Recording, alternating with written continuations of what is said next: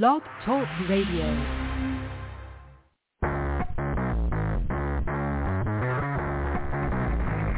Hello and welcome to Action Radio. This is Greg Penglis coming to you from the historic district of downtown Milton on the banks of the beautiful Blackwater River. And now let's get into Action Radio. Still adjusting my chair here. Hang on, it's stuck on the rug. Ugh. There we go. The complications that make life so exciting around here. Yesterday was hysterical. Oh, I couldn't believe it. We had, uh, of course, the front went through, and, and Jason's on the line already. Jason Myers is going to be joining us in, in, just a second here. But we had this big front go through about half an hour before showtime, and it, the power went out. the power went out in, in all around uh, downtown Milton. Uh, on the banks of the beautiful Blackwater River, and this is Milton, Florida. I keep forgetting to put that in. It's been four years now. I got a four-year anniversary coming up, and I forgot to put that uh, in uh, in my intro. But I'll just keep telling you. That's okay. You, you get the idea. Anyway, so the power went out, and, and we missed uh, Fecky's report, which is okay because he had to cancel anyway. So then we start with Wendy Arthur, and then I get about 45 minutes into the show, and the power goes out again, right? And so I mean, this is great. I got to get one of those universal power supplies, something that um, uh, that will uh, you know allow me to continue on. But uh, you know that's the, the, there's a long list of things we need for Action Radio, like I don't know, multi-million dollar uh, uh, marketing budget. That would be good. That would be a, a real help. Anyway, I want to play something for you guys uh, because I made this for for Jason and for Stand Your Ground. I think it might be a good way to kind of get us going here, so he can hear his own commercial right before he comes on. Hello, this is Greg Penglis for our newest shooting range here in Milton, Florida. Stand Your Ground. My friend Jason Myers and crew are creating an incredible facility for our city. Stand Your Ground is located at 6632 Elva Street. The phone number is 850-789-1776.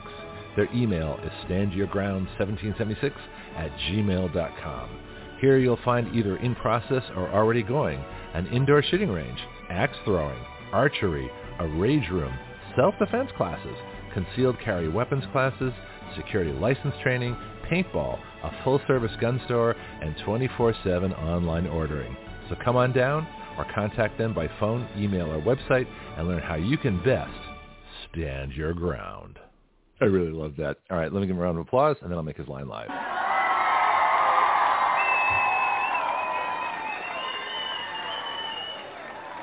See all the fun we have here, Jason? Good morning. How you doing? Good.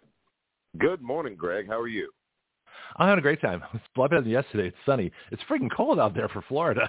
but it's uh, I didn't right. I didn't move here from California to freeze my butt off, but I guess uh, that's kind of how it goes sometimes. All right, I knew. I didn't know we were southern Alabama with the direct pipeline to Yes, Alaska. this is like the Fairbanks Express. So yeah. So did you get affected by the power failure too? Did that uh, hit you guys yesterday? Yes. It hit the range yesterday. Uh, when we got there yesterday morning, all of our computers and phone lines were down. Gotta love technology, right? Well, it, it's interesting. You know, they can do a whole bunch of things, and they're, they're worried about climate change, but they don't fix the power lines.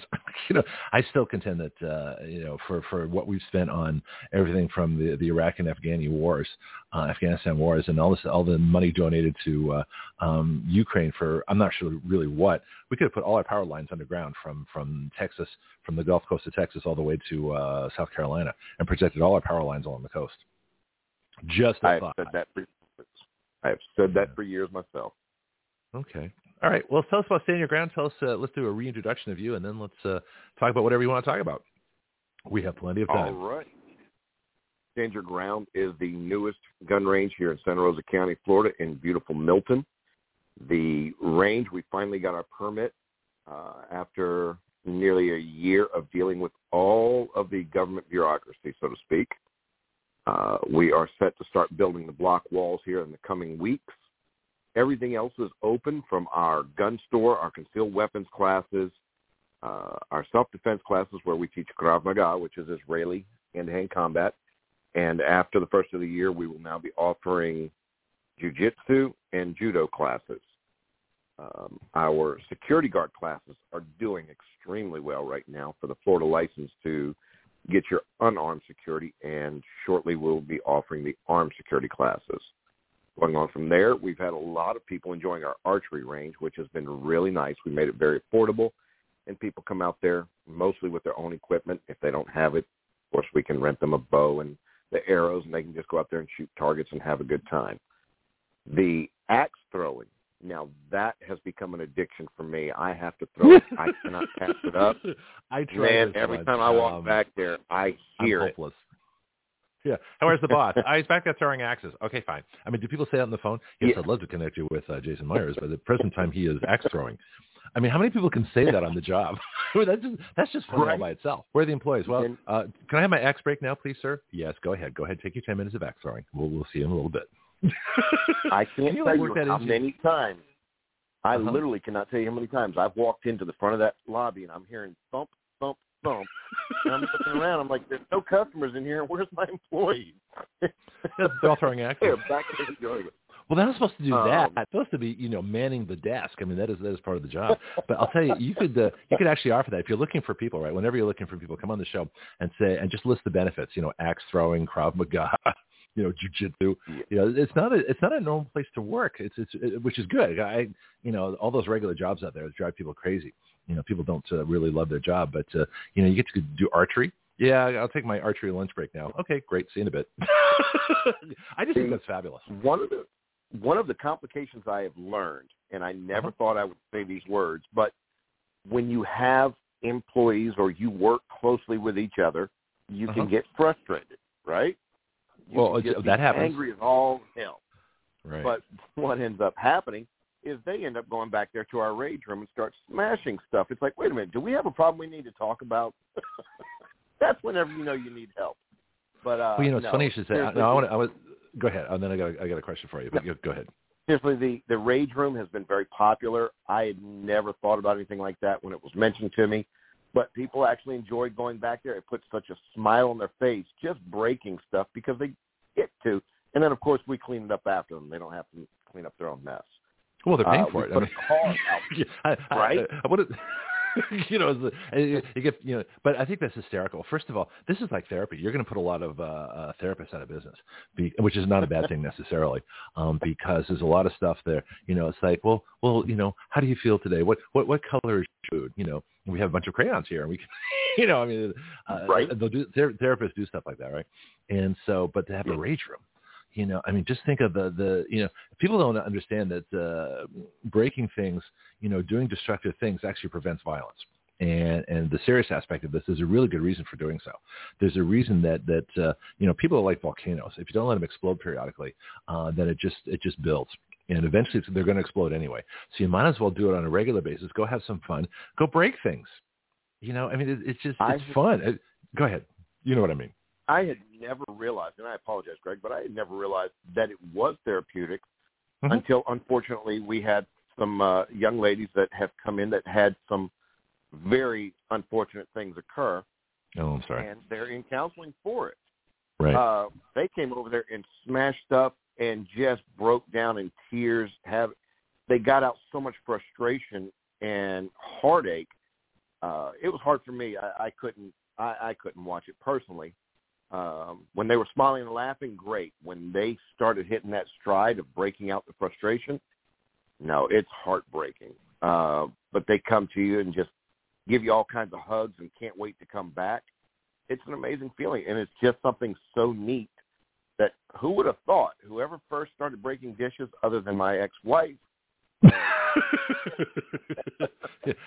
yeah, I, I, tried marriage once. Can't recommend it. Uh, so that's my philosophy on that. Yeah, yeah, it was interesting the first time, but yeah, okay, yeah. It, it's like uh, it's like raw oysters. I tried them once too. no, I'm not gonna do that again. yeah, Um, there's just Yeah. certain things I don't have to do again. You know, it's just uh, I haven't tried bungee jumping, but I don't intend to. I don't. I know ahead of time I don't want to do that.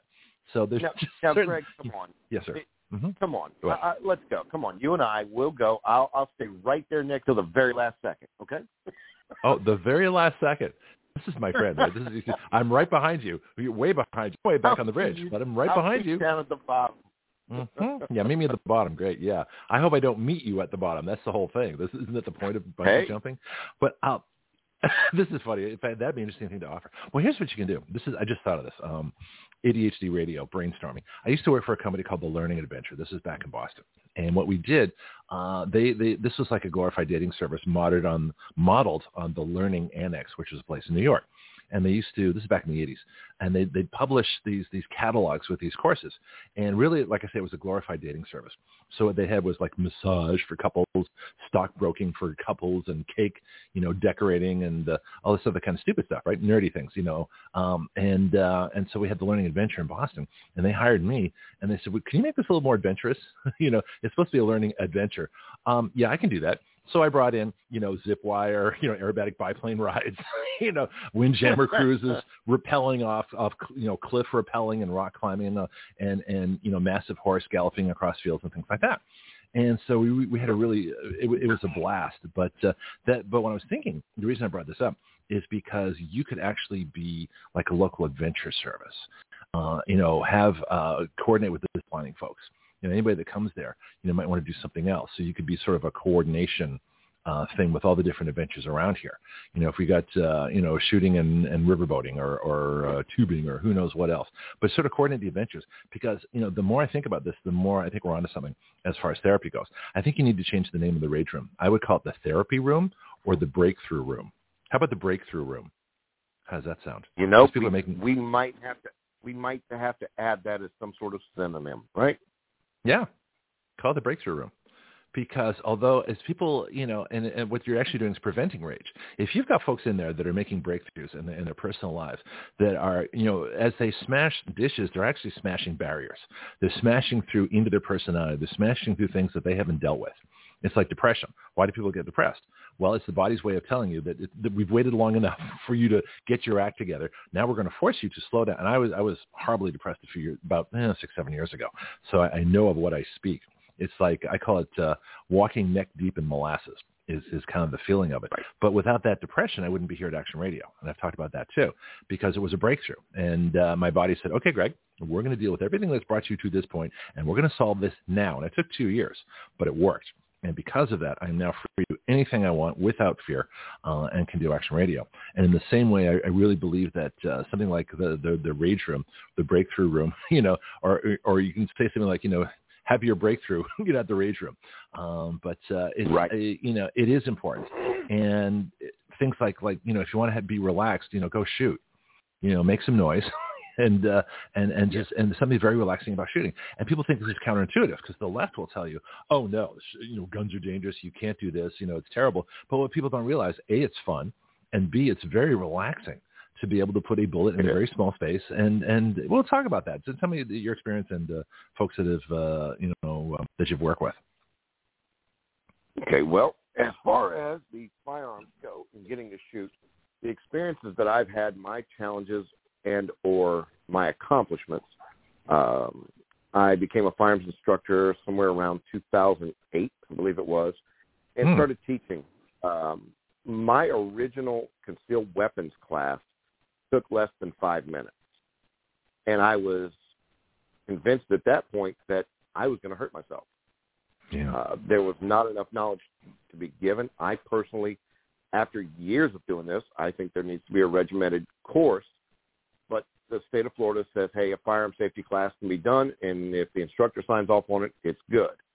Hmm. Um, we offer a little more class. We go through the do's and do nots, whys and why nots, and you're not leaving there unless you can consistently hit that. Mm-hmm. Uh, and then I, of course, I encourage people to come back.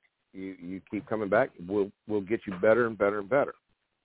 Um, I became well. A responsible person would do that, and this is the thing too. People forget that just because there's a minimum standard doesn't mean you have to stay at the minimum. You know, most responsible gun right. owners. You know, before I ever, um, I, I took uh, a few lessons before I ever shot on my own. Um, I just do that because I got that from my pilot training. You don't just hop in an airplane. Okay, let's go. Let's see what this button does. It doesn't work that way. You get right. killed. you know, that's for stupid people. Right. But uh, most gun owners are responsible. Now, I'd love to see the gun companies uh, say offer a lesson you know, with uh, with the purchase of uh, for new gun owners, you know, or two or something like that. Or if you if they offer a, a new model firearm, they should have lessons with it, like for uh, and have some incentive for the gun stores to do that. That have ranges, you know, there.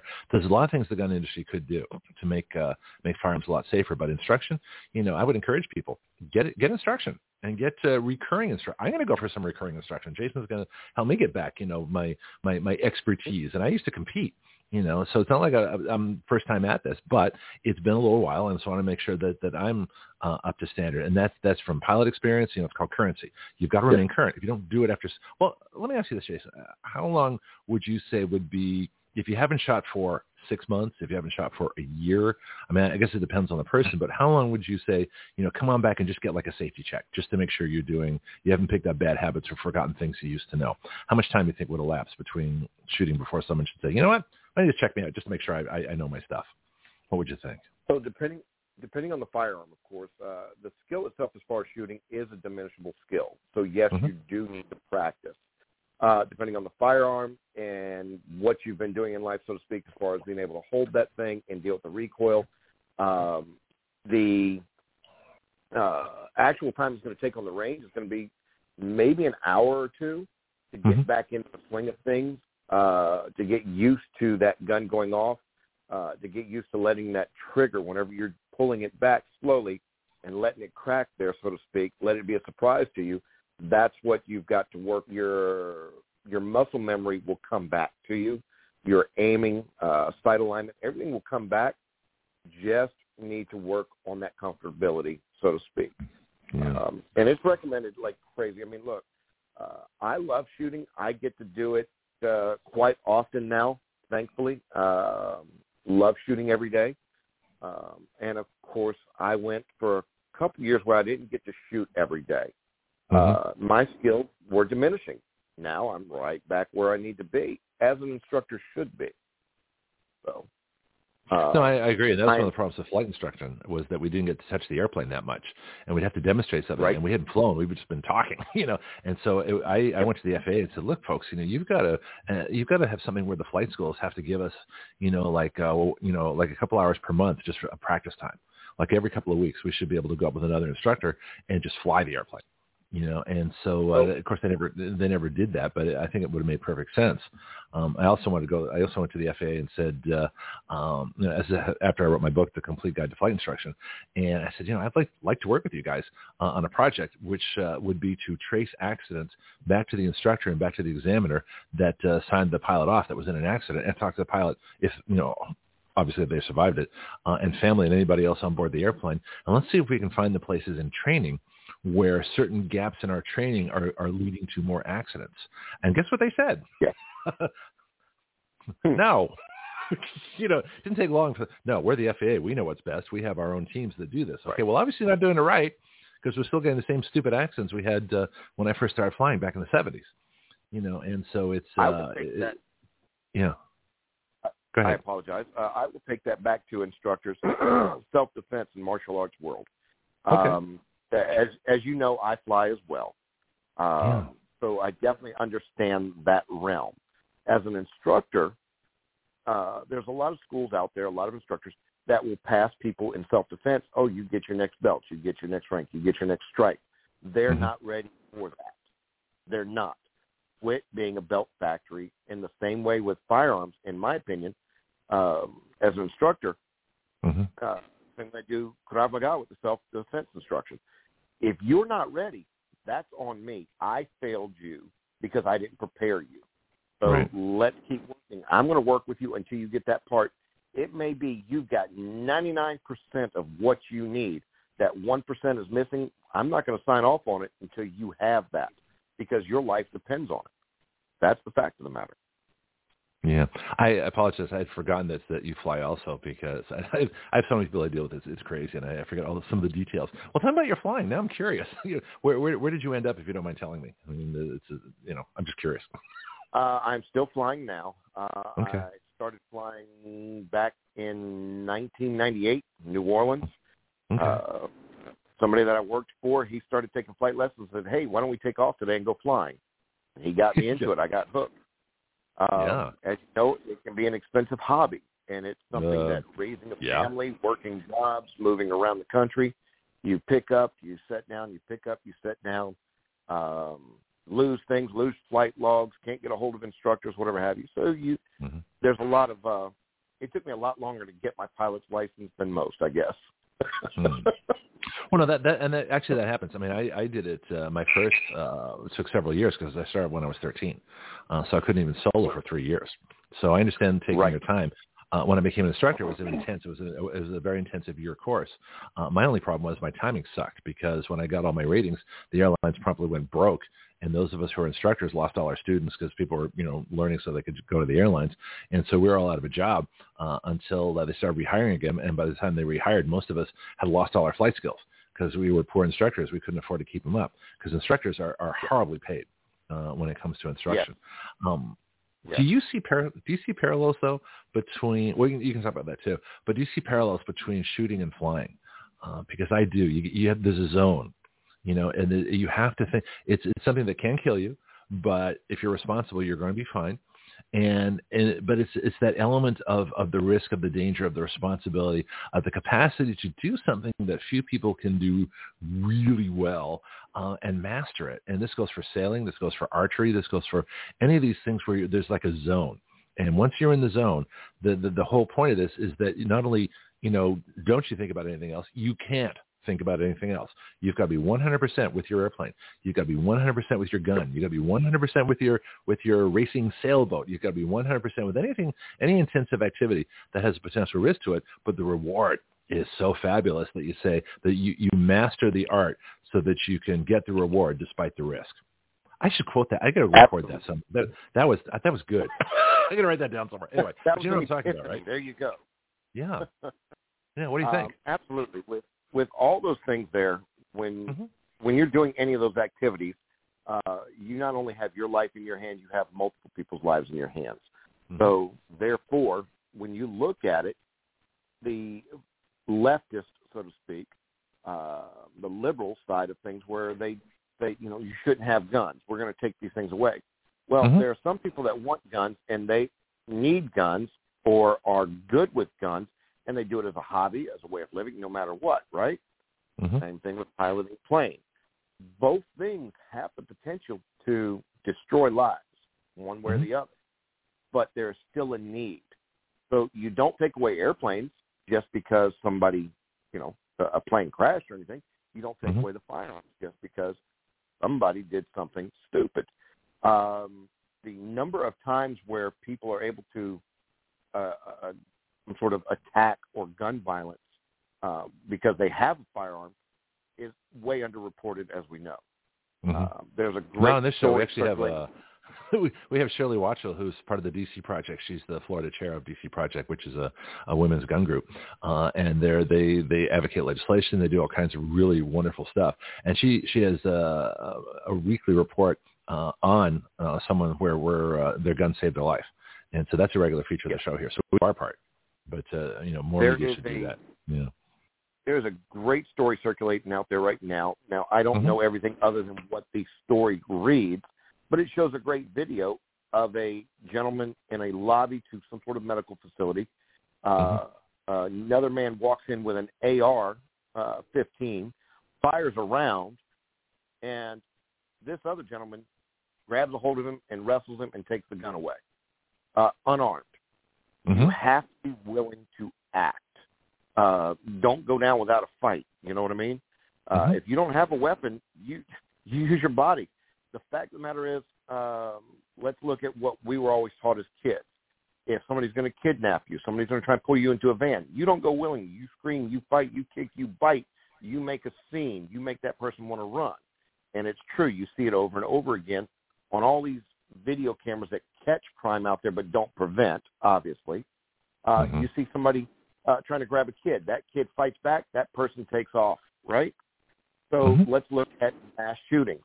You have uh, somebody walk into a church, as has happened, um, and start shooting. He can't kill everybody. The shooter can't kill everybody at that point. So everybody jump up, attack him. He, you're going to overtake that person. Yeah, Uh, throw your keys at them. you want you want to distract somebody? Yeah. Throw your keys in their face.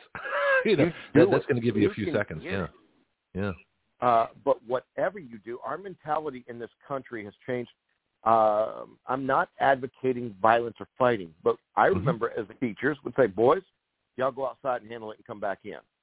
You know, Oh, that interesting. was that was still the way that we dealt with it, and it may come up to a push, a shove, uh, a, a cuss word at each other, maybe even a was thrown, and we'd come back in and it was handled. And most of the time, we were best of friends growing up. I was just going to say Uh, that the people I've had conflicts with, that uh, you know, uh, w- you know, when we were boys fighting, you know, from like you know six on, you know, usually you ended up Yeah. being friends with the person you were you were battling. Uh, this is a guy thing. It, if you watch that guy stuff about, because I don't know, I don't think women do this. Uh, they, they'll, they'll hold grudges for like 50 years, right? So this it's a lifetime grudge, right? But guys, and this is the guy phenomenon. This is this is just a, it's one of those weird things that we usually end up uh, if it's a, if it's a decent combat, if we had an agreement, if we had disagreement, we settled it. Even if it if it got you know physical, as long as it wasn't dirty fighting or there wasn't a, a gang or you know multiple people getting up Right. on one person, we generally respected the other person for for going up against us, and especially if we could work it out. And if you can't work it out, then you know you've got other problems. But it's I think it's purely a guy phenomena that we actually end up respecting more. It's like uh, you ever hear the stories of of uh, Battle of Britain? Uh, German and British pilots became best of friends after the war. You know, they were put in a Yeah. situation they they had to defend their country or attack another country, um, and they but they had so much in common because they knew what it was like to be a single person in a, a Messerschmitt 109 or a Spitfire or a Hurricane, um, and they knew what it was like, and so they had that that bond of combat, even though they tried to kill each other. You know, some years Yep. previously. It's fascinating. It's a it's a really interesting phenomena. It's a mutual respect, mutual combat, and you're good Mhm. to go. Yeah. Um, in my opinion, uh, you know, the, some of the things that we should be back to in this country is not teaching people, hey, when you are uh, affected or someone is causing damage or harm to you, you don't necessarily run and call the police. You deal with it right then and there, get it out, fight, do whatever you got to do and survive it. Wor- Let the police come later because let's face it, uh, the police are reactive. They are not there being. If they know a crime is going to be committed, they're going to be there. If they know it, they're going to be there and get set up, right? Well, how would they know? That, that, that, but that's the whole thing. I mean, Yeah. unless you've got undercover, you know, people. Even then, let's face it, with the uh, January sixth, you had FBI embedded, and they knew what was going on, but they still had to let it happen. No, they caused what was going on. We'll talk about that someday. No, we we I call that Oh, uh, yeah. January 6th is the Capitol Hill Invitational Walk-In, where the FBI KGB uh, invited, uh, with their willing associates in, in Antifa and Black Lives Matter, uh, caused a, a disturbance which stopped the challenge to the Arizona um, election, uh, the the electors, while the Trump supporters were still walking down. See what blow, we've talked about this extensively on the show. We actually have people there. Uh, Jonathan Moseley and, and Hmm. Josie uh, Cossey were there January 6th reporting to us live on the show. You can go back and check out. Check out our January 6th, 2021 recording. We actually had it, you know, real time. We had two people on the ground there uh, by accident, and they just both called in. It was like, hey guys, what's going on? Wow. And they told us, oh yeah, oh, you'd be amazed what happens on this show. We we had, we had uh, you know Stewart Rhodes, uh, who is the the founder of the Oath Keepers. Have you heard of him? Yes. He just got he just got bogusly convicted by a DC leftist Marxist jury.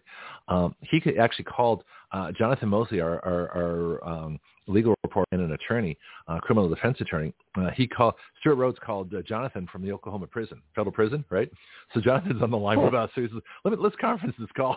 So we put Stewart Rhodes on the line with us live from the Oklahoma federal prison. It was hysterical. It, it was great. Uh, it just things happen here. It, it, it is action radio. Things really happen. Hey, I got a friend of mine that wants to talk to you. Uh, Pianki's uh, Okay. our, our pretty much our regular daily caller, and uh, thank God for him to do so.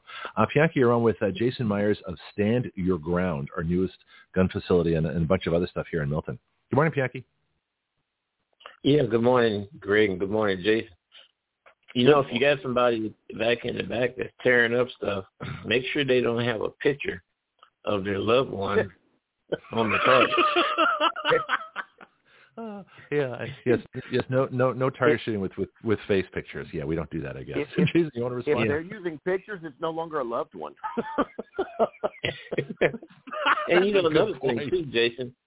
One thing that I always promote here is that people need to start wearing their guns, even if it's unloaded, or just wear the holster to get acclimated into the whole idea. because what it does, and of course I'm sure you would agree, the more it becomes a common notion, then people will get used to it. Can you imagine the first time somebody looked up and seen an airplane flying overhead? They probably dove under the tables. But now they're used to it. Yes. I absolutely agree. I tell people to do stuff like that myself. I tell them to get accustomed to carrying their holsters, where they're going to put it, uh, whether they have a firearm yet or not, whether they're carrying the firearm. Do train with it. Get accustomed to it. Uh, get that muscle memory down. You know, this is a really good point. And Bianca. I tell women. Um, and uh, oh, go ahead, Bianca. Then I'll get to my point on your point. I tell women that have, if you got a gun on your hip, have a derringer in your bra, then have one of those long hat pins in your hair, because all three of those could be contendom type of situation. And if the person gets you down and starting to attempt to rape, rape you, you always got that hairpin you can take out of your hair and stab them in the neck. That's one of the things we teach with Krav Maga, where we teach everything is a weapon. Everything is an improvised weapon, no matter where you're at or what you're doing. Fight, use whatever you've got. Don't be a victim. You know, it's interesting uh, the point Bianchi's making earlier too about, and this is something I thought of. Actually, I wrote an article on it uh, to carry a gun in, in Canada Free Press when I first started uh, concealed carrying. Uh, is that nobody really trains you for how you're going to feel when you start doing it. You know, it's like when I first bought a gun, I was more nervous having it in the house, and then I crossed this transition point where I was more, I'd be more nervous to not have it in the house. Uh, same thing with concealed carrying. At first, you're nervous. You think it's going to fall out, you know. And of course, I, w- I went to my uh, one of my first places I went was my bank, right? And of course, I'm there, and the, the guys in the armored car are out there with all the cash. I'm going, this is interesting. In California, you know, I feel very different about this. They'd have the SWAT teams there, but uh, and of course, I didn't say anything. But it was just, it's an interesting mental adjustment to be in a, in a free place, in a free country, in a free state uh, of Florida compared to California, where I could walk by concealed carrying my Glock, you know, you know, within 10 feet of guys that are, uh, you know, unloading cash and like, hey, how you doing, guys? Oh, fine, you know, and that's it. Uh, but it's a it's a mental adjustment to actually carrying uh, a gun. I don't think that's really covered in training maybe as much as it should. Jason, what do you think? Uh, I try and touch on it. You're absolutely right. It is different. Um, we have to touch on how not to give the signals of where you're actually carrying or if you are, because as part of law enforcement things and such, you're trained to spot those things. Well, you're Mhm. going to try and train it out of people. Um, it becomes very natural, hopefully.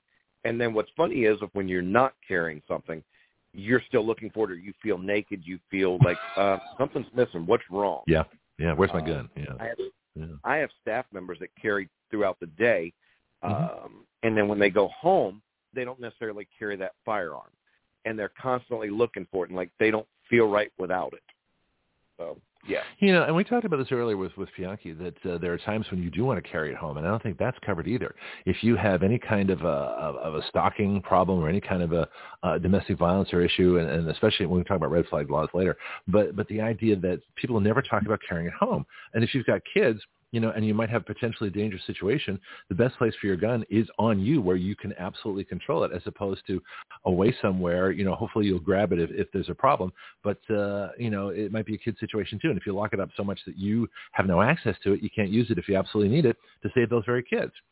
So has anybody ever talked about that? You, you you cover that carrying it home if, if, you know, the situation warrants it or just to control the gun? I definitely, I definitely try to teach that whenever it comes to the home defense. Uh, in my opinion, the weapon is best placed on you. Uh, when you're in your home, and let's face it, not all homes have alarm systems or allow you to know that an intruder has either been there or trying to get in. Uh, if your firearm is across the house and you've come into a room, there's a great video online where a woman walks in the room and thinks her husband's playing a game on her, right? Hmm. Uh, he and it was an intruder, uh, another woman laying in the bed covered up with stuffed animals, and gets up and fights with the woman and throws something at her. Well, wow. you know, you didn't have a weapon. Um, you were in your home. You felt secure. Oops, that that can become a problem. Uh, definitely, in my opinion, uh, a, a firearm needs to be within reach, just about at all times. I heard five seconds is the rule. That if you can't get to it within five seconds, it's really it's nowhere near as useful to you. Th- Have you heard that before? Then I'll get back to Uh, I have heard that. It's been a long time since I've heard it repeated. Uh, you know, one of the rules. Well, I'm old. It's okay. Uh, fire. I'm sorry. I said I'm old. It's okay. I'm I sorry? think of things from. Uh, Okay. great. Yeah. Okay. Throw that back at me. Thanks, One Jason. of the rules that we have for firearm safety uh, is that you're supposed to keep the firearm unloaded until ready to use. And of course, we teach our students well. For our purpose, the firearm is always ready to use, so it's loaded. Um, you know, if you go home and put it into a safe where you have to go into your room, go into a closet, anything, find a key, press a keypad, do a combination lock, you're you're already in trouble. Um, they make a great holster that works on biometrics, and I've been trying to get a hold of this company because they Mhm. were in beta testing uh, earlier this year, January, February. Uh, I want to sell this thing. You can program it to your biometrics. Nobody can pull it out. If you want to smash that holster to get it out, you're going to tear the gun up. Um, I agree with this thing 110%, um, and I think it's great for law enforcement and anyone else out there. You can have a gun right out in the open. Your kid can't get to it. It would be safe. And let's face it, we've all heard the stories. I've known people to get, uh, unfortunately, killed, you know, with a firearm, somebody having an accident, somebody playing with a gun. Mhm. That's our thing. We want safety. I want my kids. My kids were raised. They knew where the guns were at. They knew how to use them, and they knew how to get to them if they needed to. Uh, it makes a big difference. It makes a huge difference. But let's face it, not all kids are uh, um, can be. Not all kids can be trusted around certain things at that point, right? Yeah, I saw my daughter shoot when she was eight years old with a Ruger uh, 1022, and uh, she loved it. we had a great time. But when she, you know, but she never had a desire to go play with the guns because she knew she could at any time. I said, "Hey, you want to see the guns?" Correct. No. Okay, fine. You know, so I basically bored her with them uh, to the point Yeah. where she's like, "Yeah, okay, I've seen the guns, Dad. It's okay." You know, and th- that worked out well too. Let me get to Bianchi see if he had another question because he, he called in. Do, do you have more questions for Jason?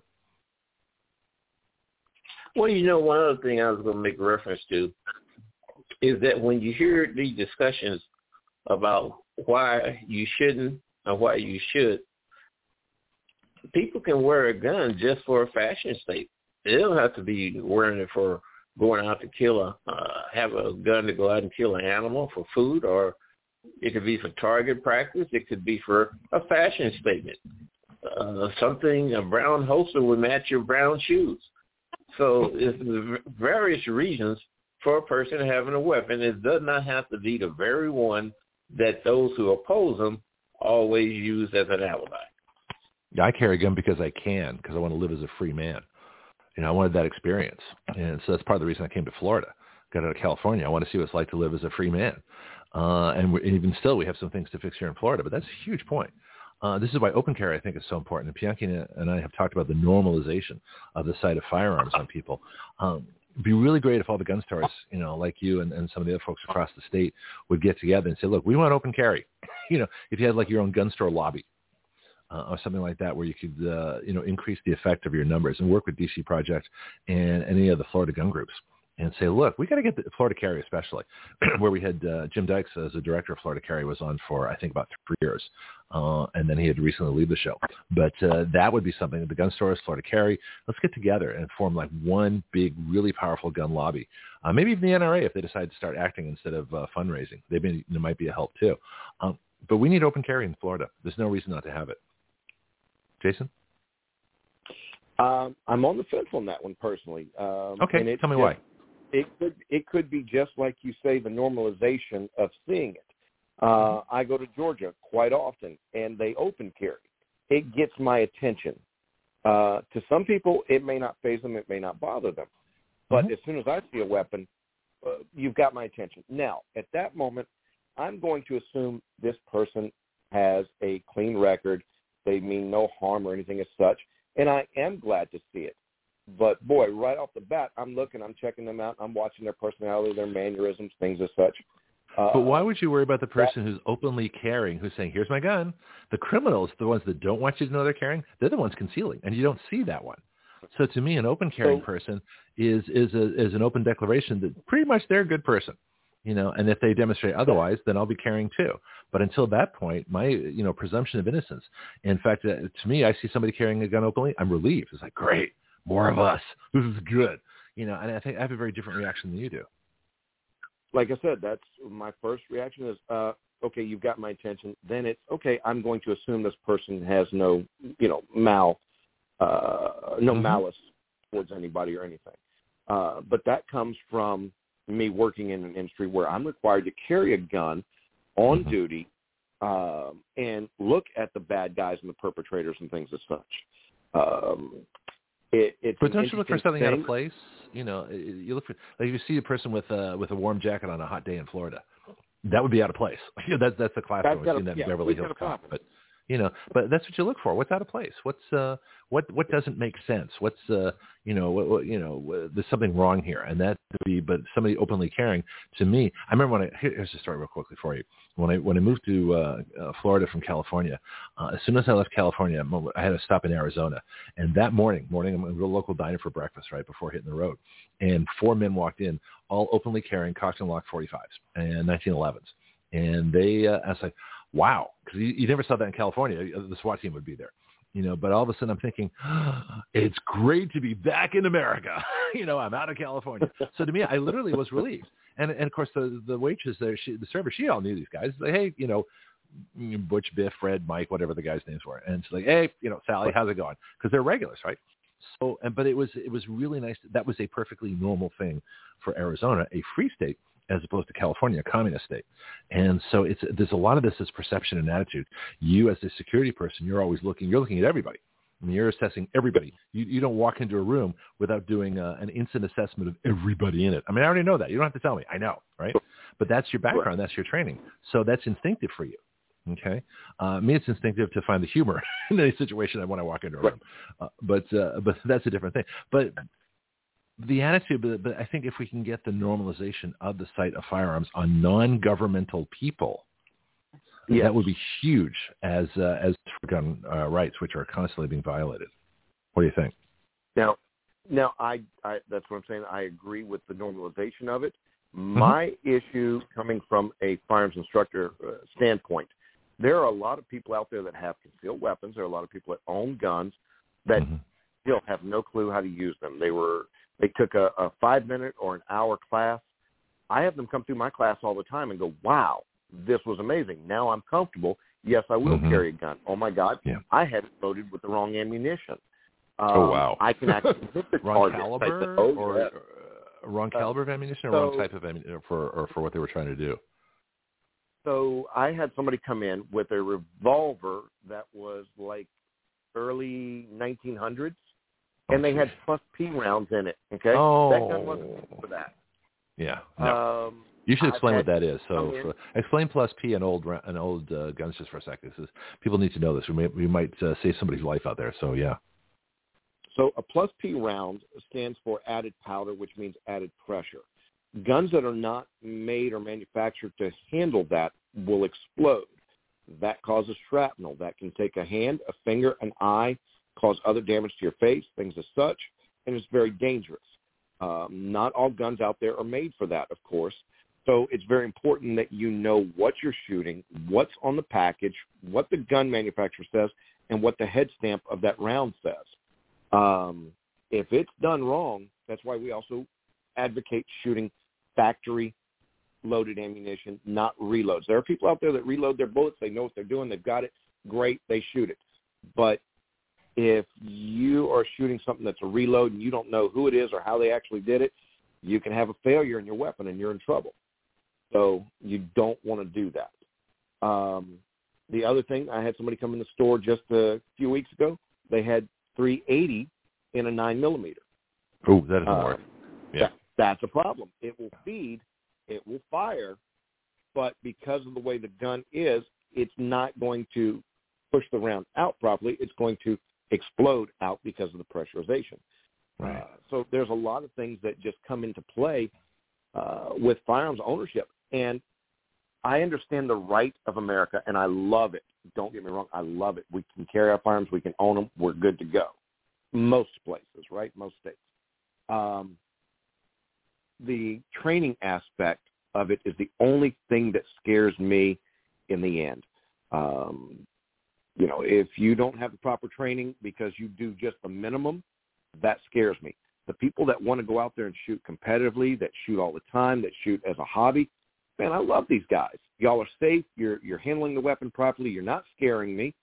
Um, and that's a big thing to me is the training. How do you have consistency in the training and know that when that person's carrying that gun, they have proper training? That's a big thing to me. Yeah, it's interesting that uh, if you um, the more people train, you know, I, I was thinking as we're talking here about uh, about flying because we all fly. Bianchi flies too. Um, that we have a, we don't have a license, we have a certificate and it really it's a demonstration of your competence. And I proposed something like that before, and, of course all the the the, the radical, uh, well, that's probably the wrong word, but uh, so the really strong gun advocates say, no, you can't have the government involved, you can't have competence, you can't have this. But I'm saying that's the uh, that's the single biggest thing. I would much rather have um, training you know, requirement rather than background checks because you're going to find out pretty quickly, you know, in training what people can can and can't do. Uh, and I don't know if we should institute some kind of certificate, but I would hope people would have a self-certificate. In other words, check your own currency, check your own knowledge. Don't assume you know what you're doing. The, I used to say this in flight instruction. People don't know what they don't know. And so that's one of the biggest problems with guns too. They don't know that they don't that they've got the wrong ammo in. They don't know to check the ammo because they just think they whatever their knowledge level is, they're just they're, they're completely out of sync with what the uh, the things they're able to purchase. This is why I think a gun lesson. Would you now would you do something like that? In other words, would, would you offer a familiarization? Say someone's buying uh, the their first semi-auto They've got a beautiful SIG 226, whatever it is. Um, and it's like they're used to, uh, you know, a 38 revolver. And all their childhood life is a 38 revolver. Would you offer a course? Say, look, let me get you familiar with this. I know you're buying it, but let's, you know, can you offer a course uh, or something like that to familiarize people with their new purchase, for example? We absolutely do offer that. It's considered okay. a comfortability or refresher course, depending on which one you choose. It's mm-hmm. basically the same course it's an abbreviated concealed weapons safety course where you get to learn whether you have to take apart the gun depending on you know what model you purchase, uh, how to take it apart, clean it, put it back together safely, mm-hmm. how to hold that weapon, what you can expect out of it, uh, what the trigger break is going to be. Uh, we do offer that, and like I said, it's just an abbreviated, and we have a mm-hmm. number of people that take us up on that. It's really uh, impressive how many people actually do. Well, that's good. Bianchi, you got more questions? You know, something I, else. I have a bunch. Go ahead, Bianchi. Yeah, something else you may want to uh, carry as a store item is the Daisy. Remember the Daisy BB guns? That way, uh, young people can start off with a Daisy and work their way up to the real thing. Daisy, CO2, that's what I done. So uh, that could bring in a whole new market into your business and give parents all the reasons. Say, well, this is uh, I can get my child involved in it, and absent the uh, stringent dangers of having real ammunition weapons. Jason, thought. Yeah, that is. You could have a shooting league too. You could have like a, a, a youth BB gun league and set up uh, special targets, maybe on the archery range, take an hour a week or a couple hours a week or something like that. Silly things. You call the show. We give you ideas. This is what we do here. this is great fun. So what do you now want to talk gotta, about before I ask you more questions? Back to the drawing board and play with it a little. What's that? Say that again, Jason. Now you got to make it go back to the drawing board and play with it a little bit. Well, yeah. Well, that's the you know. Well, I there's so many things. In fact, I had a Bianchi. You might like this too. Uh, we did a show on dueling uh, way back when, and I said if you want to save money on lawsuits, bring back dueling. You know, first cut. We don't need death, but uh, you know, if you really believe in the courage of your convictions, uh, then you should be able to stand, uh, you know, toe to toe with uh, with another person with a sword, and uh, and just you know talk about it or work it out or at least uh, have some kind of uh, skill involved with some danger element. And this is where I got the idea, and this is something I saw at one of the Renaissance fairs, these wooden swords. And I would love to have like a club. You could have all these different clubs there too, especially if they're out front. People drive by and go, oh, this looks interesting. You know, because I would get a katana, uh, an English knight sword, and, and maybe something uh, like like a Roman gladius. And if you had a if you had a sword instructor, we could have sparring. We could uh, you know with, with with reasonable safety precautions, and the fact that we're using wooden swords, which can kill by the way. Uh, but uh, you know we're not, we're not going to be doing full speed crazy stuff. Uh, maybe until we're good at it with proper protection. But that would be something you know to to sort of bring back a the, an ancient sense of honor and chivalry and, and courage. You know before they had computers, before they could verify everything online, you know your word was your bond. And if you insulted somebody, if you uh, if you wanted to settle a dispute, if nothing else worked, at least you could go to swords or maybe even dueling pistols for the babies. But I like sword. I like rapier and dagger myself. How would that be for fun? I think it would be good. You and I have discussed it uh, a couple different times now, mm-hmm. and mm-hmm. once we have a few other things, uh, let's say a few other things. Once our range is up and running, and the paintball field goes in, I think it's going to be time to tackle that and try and get that going here in this area. Okay. Well, tell me about paintball. I love paintball. I actually did paintball as part of my my brief law enforcement career. Uh, I did, and I did really well at it, you know, uh, which was kind of fun. But uh, paintball, paintball can be very strategic and very educational as well as a whole lot of fun. It is. Um, it is team building. It lets you know it does hurt when something hits you. mm-hmm. um, it deals with accuracy. It deals with patience. It deals with cover and concealment. Uh, mm-hmm. It deals with being, you know, shoot, move, and communicate. Builds skills. Um, of course, it'll be outdoors uh, for us, and uh, we're really looking forward to it. We we got a lot of the uh, paintball guns in here recently, and uh, it's just fun just to go ahead and put the air tanks on them and just fire them off. It's, it's fun to listen to them. well, here's something like, too. I can't uh, they have something in federal law enforcement called uh, simunition, which is paintball rounds uh, in a gun that, that fires them. It's very realistic, um, and that's that's some of the training I went through. But I'm thinking for concealed carry holders, one of the things that's missing is scenario training. And this is something you could offer in addition to a concealed carry class if you don't already. I mean, I, am not sure. I'll, I'll I, you know, I got to come down and hang out more. Um, but um, is that something that you could or would think about incorporating in, uh, or just as a general course, is, is scenario training?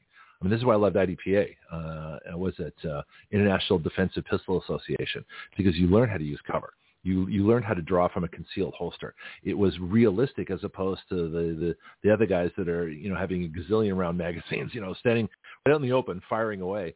Um, but it actually makes much more sense to to do realistic scenarios as part of a competition. Uh, you could do it with paintball I, pretty well, I think. Go ahead.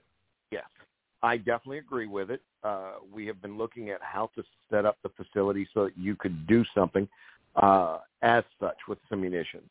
The uh, the questions that that arise with that uh, that you see a lot of times is how. Uh, let me just say it this way: How profitable is it?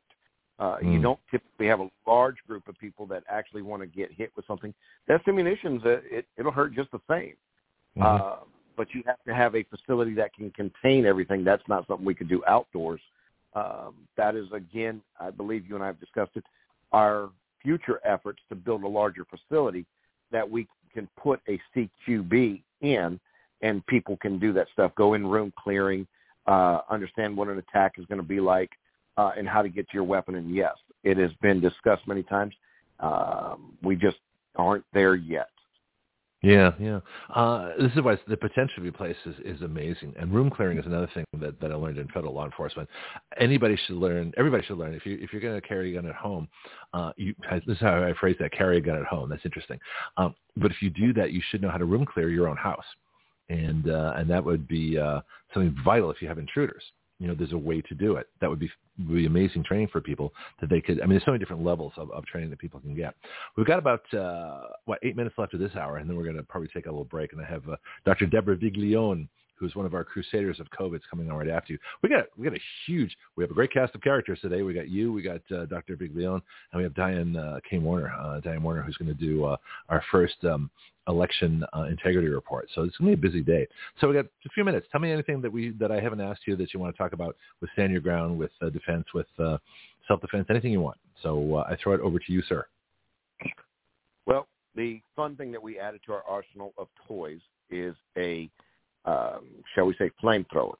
Uh, what? Recently, it's a product oh, uh, created by that. a company called Exothermic Technologies. They have a great little device that uh, you can use for a number of things, uh, mm-hmm. be land clearing, uh, burning off brush. Uh, you can use it for a number of things. Carjacking. Uh, Sorry. I, uh, no, that came. To, they actually had that in, in in South Africa. They had these special Mercedes that would actually have uh, that would throw flames. They had these it was like a like the the Batmobile, you know, and they'd actually have these these pipes that would blast out uh, flame throwing, and it, it, it discouraged carjacking a whole lot. So that, that there is a, a thought behind I, my craziness. I would imagine so. It would it would deter me. Um, Yeah. This thing shoots about 25 to 30 feet. Oh, far Um, more than we need. Yeah. and it, it it goes through about two quarts of gasoline pretty quick. Mhm. Um, and it's just a neat little thing to sit there, hear it, feel the warmth of it, watch that flame go out. Um, it, and it gets a lot of smiles and laughs. We've got several videos of people trying it now. Uh, it's just uh, it's just to get people in there. It's like, hey, who gets to actually do that? It's kind of like going up to Tank Town, USA, up Yeah. uh, Blue Ridge, Georgia. How many people get to go drive a tank in their life? Well, I've never even Yeah. heard of this place. Tell me about it. I want to go drive a tank. So just north of Blue Ridge, between Blue Ridge and Blairsville, uh, you're talking a little over an hour north of Atlanta. Uh, Okay. they have a facility that you can spend, I think it's five or six hundred dollars or so, and you get to drive a tank on a course, crush cars, and there's a Can there's fire the cannon? sort of added feature. Can we- you don't get fire to the fire gun? that, but they do have a fully automatic uh, gun uh, on a turret up there, and you get to fire that as well. Okay, Uh, it's cool. a neat little thing. Um, you see people go up there, and you'll see cars parked all over the place, and they're just out there for a weekend having a blast. Um, I intend to go do it myself. I just haven't done it yet because life is so busy. But man, It I is, want yeah. But you, you just say, you know, bye, hon. I'm going to go drive a tank now. Okay, dear. Have a good time. See you when you get back. it's so cool. Well, now can you, know, I wanna do? Are you allowed to do, or having the plans in the future? F- You know, fully automatic fire. If someone wanted to fire an AK-47 or a fully auto uh, M16, for example, uh, is that So in- is that legal, Florida, to to have ranges where people can actually try that out, or do we have to go to Vegas? It is. There Yeah. are ranges. We- Well, you said, you mentioned Vegas, so you already know. Yeah. Okay, go ahead, Bianchi. Did you have a point on that? Yeah, there's there are ranges that uh, where that can be done. I think you made mention Vegas, but I heard of one in that area where uh, you have that opportunity to fire old Thompson uh, machine gun. Yes. Yeah, I don't want to go to Vegas though, but I do want to fire a Thompson machine gun. so, but but if So- it's adjacent. Once the range is up and fully functional, we intend to Uh-huh. go ahead and get into the Federal Firearms Act uh, weapons that are out there as far as the sound suppressed, the fully auto, the short barrel rifle shotguns for sale, as well as have some for rent on the range. It is really neat to go in there, and I, I'm an advocate of it, uh, Mhm. to go in there and fire a gun that has a sound suppressor on it, and you can just sit there blink, and it's like a BB gun. It's Yeah. nice. Uh, you're you're not encumbered by anything, and you can have these conversations just like we're doing normally, uh, without that loud, you know, uh, ringing in your ears and the bang damaging any type of eardrums. Uh, so yes, we do intend to have uh, those weapons for rent there at the facility. I have to stay at the facility because there are people that thought they could come rent a gun and go away for the weekend. No, it's mm, not like a car. Uh, but I'll tell you what though, I I would love to try it, but I know, but the, the biggest reason I wouldn't want to be like a, a, an active, you know, club member in a full auto club is the cost of the ammo is prohibitive. You know, unless uh, uh, unless I get you know 10 million listeners here at Action Radio, in which case I might do it. You know, and come out every week and go, okay, can let me borrow the AK? All right, yeah, here you go. which would be great for you. right. So, yep, that's going to be Well, you that's know- going to be a real fun segment for us. Hold on, Bianchi. Yeah. No, go ahead, Jason. I, All right, I okay, apologize. Bianchi. I was just saying it's going to be a lot of fun. Yeah, yeah, yeah. Yeah, he's a few years late because the city of St. Louis Police Department auctioned off about 25 Thompsons that they had had from back in the day. And uh, that would have been a real good uh, find. Well, see, now we have a couple of things here. We I've contended that that fully auto is is, is as constitutional as semi-auto is as constitutional as a flintlock. That a gun is a gun. That arms are arms. That you can't make a distinction in law between full auto. You know, it's what you do with it. It's not the gun itself, and that uh, fully auto uh, weapons are covered uh, under keep and bear just as much as derringers. And so we've I've always believed that. In fact, a lot of people I'd own one. Uh, I don't know, you know, like I say, I'd, I'd use it sparingly just because of the cost of ammunition. But I don't see any distinction in why why we, we have some, other than the fact that they brought the Federal Firearms Act in 1934. But that's something that we could change. Um, do you have a feeling feeling Yeah. on full auto for just regular ownership? And I I got one more agree question with for you. Nope, I agree with it wholeheartedly to have full autos. Um, a a gun is a gun. Um, Mm-hmm. There again, it just depends on you know, the people. And it doesn't matter what you do, you're still going to have the bad actors anywhere you go. But yeah. it, it's great to have great fun. And I'm sorry if uh, if our government has it, our military has it. For the most part, I agree with the the people having because we're supposed to be a government of the people, for the people, by the people. Yeah. And one more you question might for want you. to. Go ahead, Bianchi. You might want to start uh, preparing for the future and, and have a portion of your store and display display cases ready for the Star Trek type phasers because they will be coming off. this is the best idea I've heard in a long time. So, so yeah, what about the phasers? You know, when are we going to get those? I want phaser training. Man, I I have no idea, but sign me up. Well, you know, we have some uh, legis. this is great. Uh, just before you go, we have some uh, legislation, uh, and one of the bills that we have it's called the Protection of Hearing Act, uh, because it makes no sense to me that that us law-abiding citizens out here have to go deaf uh, just to save our life. And so this is this is a bill that uh, I'll, I'll, I'll email it to you after the show. But uh, there are things that just make no sense, and the idea of, of sound suppressors uh, or silencers, they say, but I guess the, the suppressor is the correct term. Why should you have to choose between your hearing and your life, uh, or your or, or the hearing of your family and their lives? You know, why can't you have right. a fully suppressed, quiet firearm in your home if you're defending your life? It's your home. Why would that even be an issue for anybody? What do you think? Right. I I agree with it. I think it's a great thing.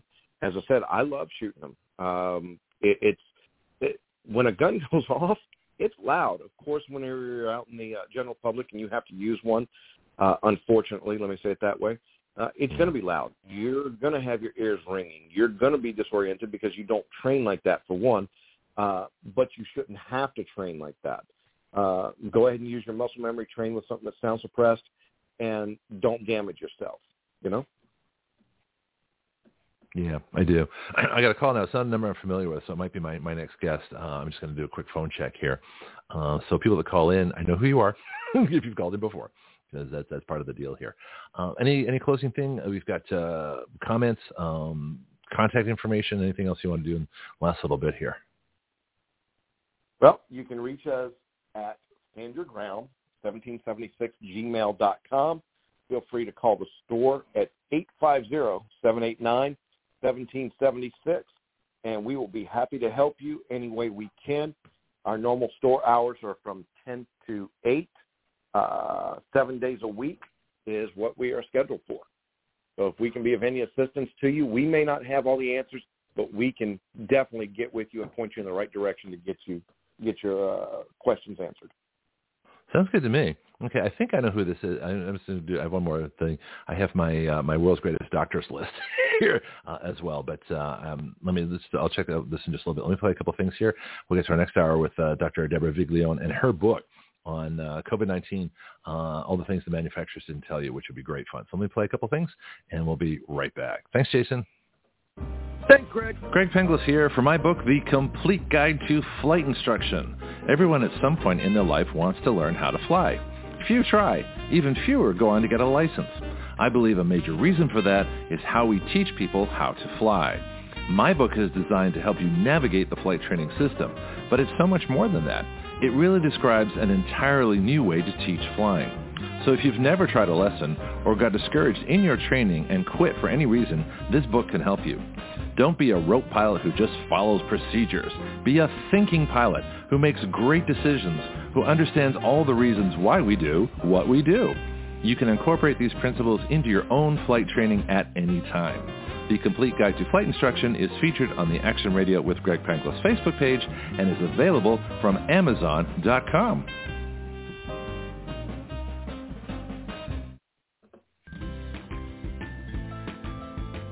Do you know your way around healthcare, insurance, pharmacies, surgery, alternative treatments and choices? I don't. Which is why I'm so glad I met Priscilla Romans, had her on Action Radio, and learned about health patient advocacy. She is the founder of Graith Care. And now as an affiliate of Graith Care, we are proud to offer through our discount code, WYL, which stands for Write Your Laws, a 10% discount. Graith Care saves you both time and money. They provide medical advocacy, consultation, advice, and recommendations nationwide. Their website is graithcare.com. That's G-R-A-I-T-H care.com.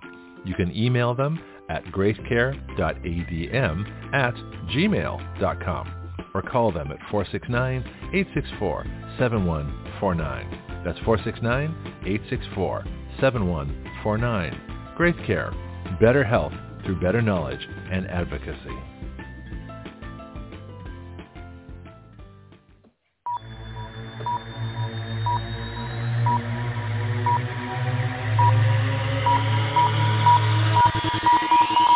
Action Radio. Dangerously cool. Okay, so here's one of these these chances we take because uh, it's either my hero Deborah Viglione or it's a mystery caller. Unless you're calling in from a new number. Is this Deborah? Yes, it is. I called in from my landline at work. Oh, that's okay. Fine. Can I'll you hear me to the collection. okay? Yeah, no, we hear you just fine. Yeah, it's it's not a problem at all. It's just kind of yeah, funny. I uh, figured yeah. that my cell phone is kind of hit or miss, so I thought this would be better. Well. I sent you. I, I got a little behind because we have so many guests and I had so much to uh, that I wanted to prepare for today. But we actually have Direct Connect. So if you and I imagine you do a lot of podcasts and Zooms and things like that, uh, I send you a Direct Connect and Oh. you can actually hook up your your microphone and headset to the show. Um, do you have that stuff? Because I can send that to you next time. I don't think so. Oh, okay. Well, gotta get your microphone. Gotta get you all professional. Anyway, um, first of all, let's give you a round of applause here. Well, you You're just funny. amazing. I got buttons. I, you know, this is, I, I went to school for this. I actually learned radio production. So I have all these buttons on my right side. I got the phone numbers on the left side, buttons on the right side of my computer screen. I got one hand, I got my right hand on the mouse. I got my left hand on, on the on the keyboard to write stuff, and I'm talking at the same time. this is like the ultimate multitask. That's pretty good. It's like like the the DJs that do the spinning and whatever. You know, you gotta keep that was an going. art. Pretty cool. Those people were amazing. Yeah. They queued up the songs. They had another one going. They had to think of the next song. They had to go find their album. They put it on. Uh, they had two turntables, and they go back and forth. Yeah, DJ is a lost art. Pushing a button is not the same thing. Anyway, um, just to give a little history, uh, I first met you at uh, the Medical Freedom Rallies. And so for those that uh, Uh-huh. missed, especially in the local area in Pensacola, we have Blue Wahoo. Is either Wahoo or Wahoo. I'm not sure which. Um, Oh. But Blue Wahoo Stadium, and these were incredible, except for the feedback we got from the microphone, which came back like an echo later. That was that was wild Yeah. trying to talk there. That was that was exciting. Yeah, no kidding. It wasn't feedback, but it, your voice would come back to you, and, and especially I'm so ADHD, you throw me off track sometimes. I it's like a, a long journey Mhm. to find my way back again. Um, but those rallies were amazing, and that's where I got to hear from folks like Dr. Judy Mikovits. Um, we had, I think, uh, did Robert Malone? He might have done it. I know Peter McCullough was there. We had no, uh, people. alone, but we had Peter McCullough. Yeah, Um, Brian. Ardis was Brian there on the field. I met him. uh, ben Marble. Cole. You know, Ryan Cole, I look yeah. back at that, Greg, and I'm just, I'm just amazed Well, how did it all come about? We did. How'd you do that? Well, me hear that story. it was kind of interesting, um, and and I like to tell this story because I think it gives people hope. Um, but I had been getting, I, I call them vi- visions, but little glimpses. I would just suddenly see the Wahoo Stadium, and you know, full of people, and it was from the perspective of somebody on the field, and this it was just little glimpses, just kept running through my head, and I can't remember how many months this may have gone on prior to the rally. And I thought, you know, when it would happen, I'd say, well, you know, I probably need to go to a baseball game because I've only been to maybe a couple and I've been to some events there. Mhm. But, um, you know, I thought I had no, I didn't pay it much attention. Well, when uh, I got called from a doctor who was on the list to be let go by um, Ascension because he wouldn't take the shot, he said, hey, can we get a group of like-minded doctors together and let's talk? And I said, absolutely. So we met at a church and we had probably about 11 doctors there. And we were talking. We said, well, the main thing we need to do is educate the community about early treatment. You know, because at that time everything was being so censored, nobody knew. They Mhm. thought this was a deadly disease that required hospitalization, and they were all going to die and they didn't know that there was early treatment. You know, those of us that were treating early, I mean, we, you know, we were swamped with people, but the you know? majority of people didn't realize. How'd you find out How about did early I know about How'd you treatment? how'd you start doing it? Yeah, that's that's Uh, a part the because I too. yeah. actually, I, I look back and I said, this is, I, I was fortunate to get COVID in January of 2020. A patient who traveled for the whole holiday season in China um, got it and came in here and gave it to me and my nurse. We didn't know mm-hmm. it at the time that that's what we had, but we learned through treating ourselves what worked. And so when we realized that's what we had, we said, well, this is ridiculous. And so, you know, I prayed what about it and said, I'm going to set up a MASH unit. It? Can you tell me how you well, treated it? Yeah, well, what we figured out budesonide. I know Richard Bartlett is the one that gets all the credit for budesonide, but we figured that out. We had a we have a what sample closet. We had all these inhalers. Uh-huh. Um, it is a inhaled steroid well, okay. it doesn't have to be inhaled, but an inhaled steroid, and that that one worked better for some reason with COVID than some of the other inhaled steroids. And we we had a sample closet of different inhalers, and so we kept trying different ones. And I said one day to David, I said, you know what, the Symbicort works better, and that was budesonide. He goes, yeah, I found the same thing. And Turns How about that? that? An inhaler for steroid. respiratory disease. It, it, it, I mean, isn't yeah, that amazing? Yeah, you, got an inhaler for res- what? What are the chances, right? Gee, you know, no. Let, let's let's right. Let's, you know, let's take a, a, a failed Ebola drug, remdesivir. Um, but yeah, yeah. Yeah. so you know, we figured that out, and uh, I'm trying to think the other thing, but I Mm-hmm. had we we have the capability to do IVs here, and um, I knew vitamin C in higher doses um, kills viruses. In fact, that was used heavily before antibiotics were discovered. That was the way people treated infectious disease was high dose vitamin C. So Mhm. we started doing IV vitamin C, and about a month into it, um, Dr. Thorp contacted me and said, um, "Hey, what about ozone? I heard you do ozone." I said, "Well, yeah, we used to do a lot of it." Because uh, we would treat hepatitis C and the HIV virus with it. But once they had, you know, other treatments for it, um, nobody was really asking for it. So it was sitting collecting dust. And I said, oh, you know, that's a really good idea. Let's get that out. So we started doing vitamin C followed by ozonated saline, and it was just miraculous. And we also, So this- um, at the same time, yeah. uh, Dr. Raoult had and uh, Dr. Zelenko and them were talking about zinc and zithromycin. Now, David and I didn't do any of that because none of that was out. We just figured out budesonide worked, um, and that's basically how we treated ourselves. But as you know, as the standard of care evolved and people were finding out things, we added more and more to our treatment. But what we found with the vitamin C and the ozone is if we caught people early stage disease, they would usually break their fever while they were here or Mhm. within 24 hours and they were just done with it you know if they if we caught it early. Now unfortunately most of the people that came in here were a week to 10 days into it and they were already in cytokine storm but we did find it effective then as well but it wasn't as quick to turn around Yeah, I got a special guest for you. I'm going to bring anyway, in just a second, but uh, um, this is before Dr. Fascist and all the CDC recommendations, and you know, don't do early treatments and the demonization of hydroxychloroquine and everything else.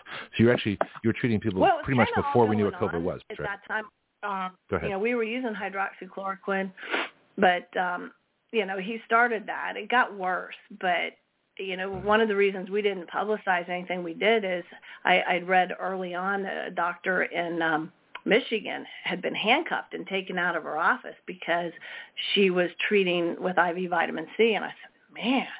And I was probably the only person. We were up in Gulf Breeze proper and the bridge was out.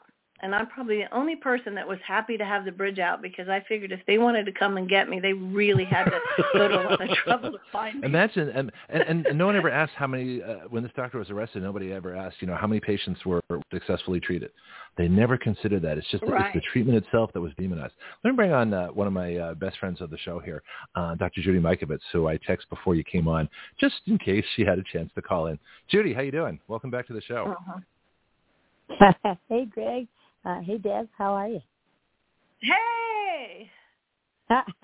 you know, we were using IV vitamin C in the biological response modifiers program in 1983. That's why Do- Dr. Fascist Wow. stopped everything in 1984.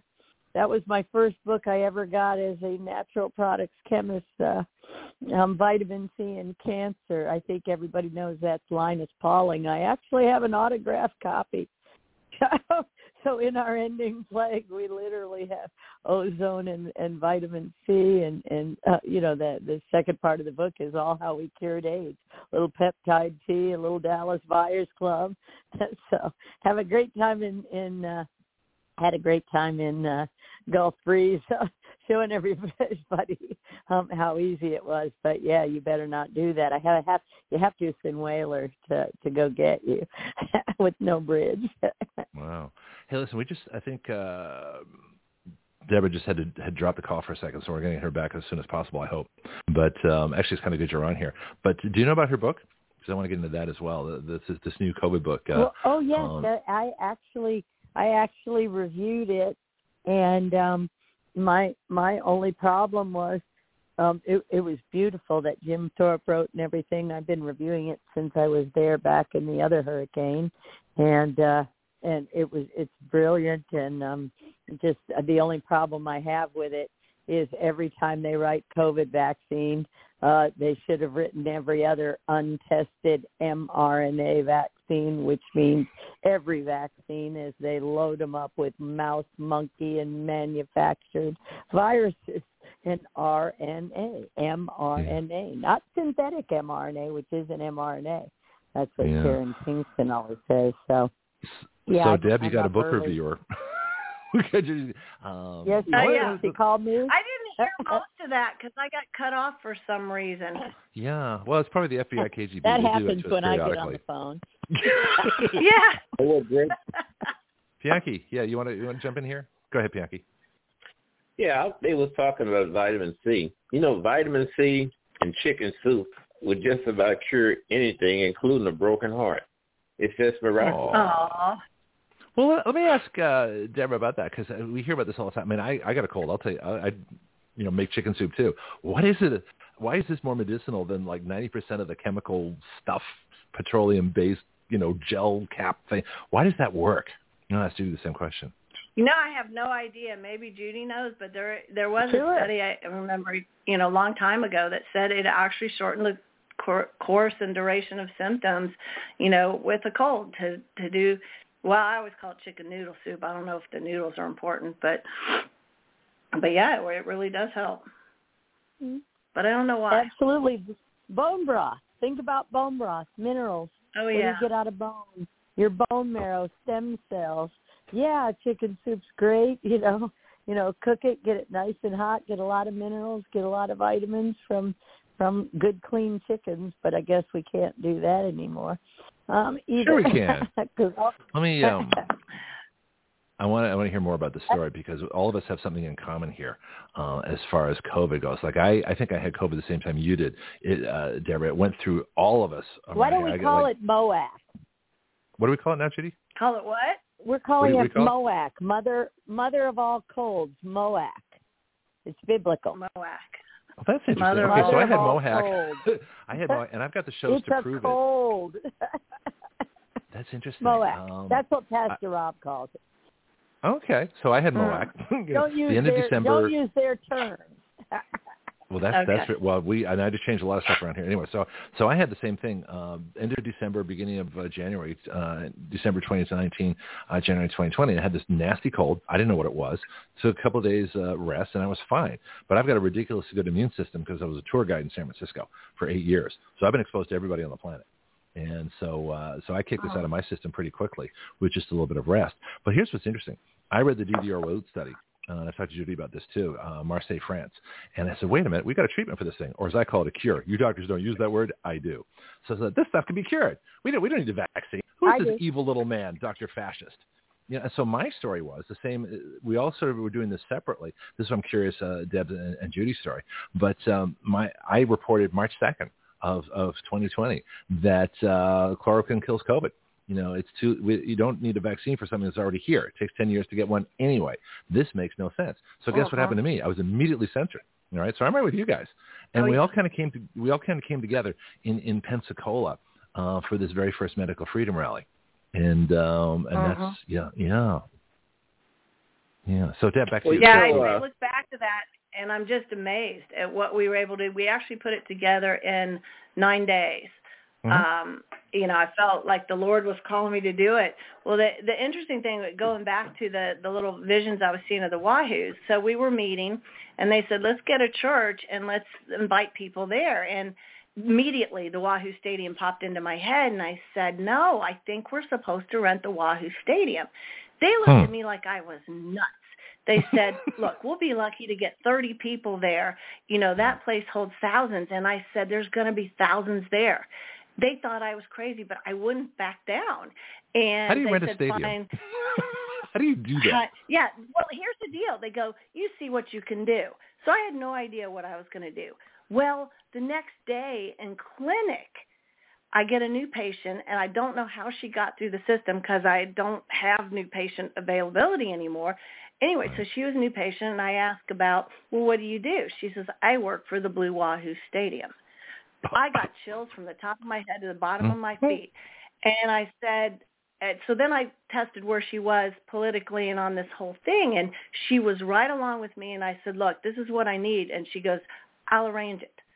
I mean, it was crazy, and we had thousands there. No, it's just not. Like it's what actually very logical you know if if uh, if, yeah. if it's a you know we're being all washed over nicely so this is this is huge.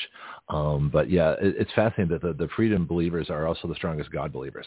And so you, you think of this as uh-huh. that was no coincidence. That that was that was part of no, the deal. No that was yeah. absolutely god. We threw this together. And i also didn't know anybody. You know mm-hmm. i mean i knew of judy. I knew of these people but i had no contacts for any of them you know and then to have all those people there because god put it in my lap. You know different people i knew had their numbers, and I called them, and we were able to do this. It was crazy, wow. but it wasn't crazy because it was God. Well, exactly, and this, and you can talk about that freely on the show. We do all the time. Judy, how'd you meet Deborah? How'd, how'd you guys get connected? Uh, she, I think she either texted or called me one day. Most people know I kind of randomly just answer whoever calls me. Most everybody ever.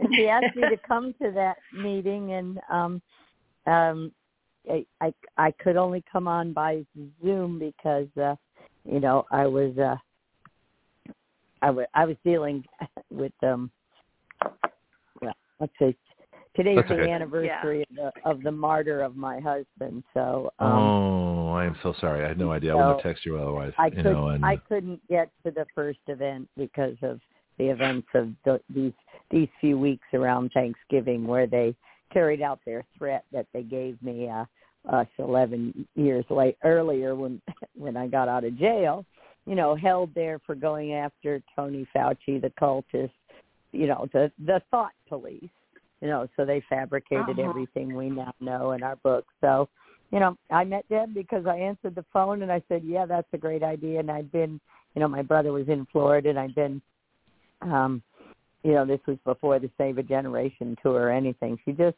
you know we've i've been introducing doctors to doctors doctors in california doctors in colorado trying to get people to help realizing what we just talked about. It's so simple to fix it. Look all you need is biological response modifiers. All you need is frontline paximune all you need is ozone. All you need is look it's it's nothing. Uh-huh. and so um i just but and and we talked about it. I just you know i answer answer the call it's it's kind of a god thing no no uh um, uh, you know, no no surprise there that God put us in a great place, and she had such a fabulous. Uh, so we de- we decided nobody everything was so heavily censored a couple of weeks ago at the anniversary, eleventh eleventh anniversary of uh, of um, my arrest, false arrest by Tony Fauci.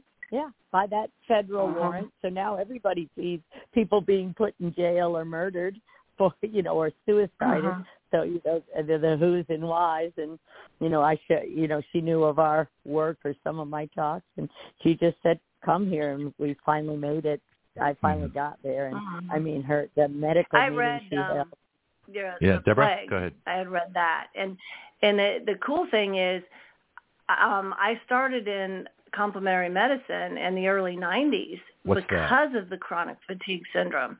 Well, where you you look at nutraceuticals, you look at the root cause of illness. You don't just throw drugs, pharmaceuticals at people.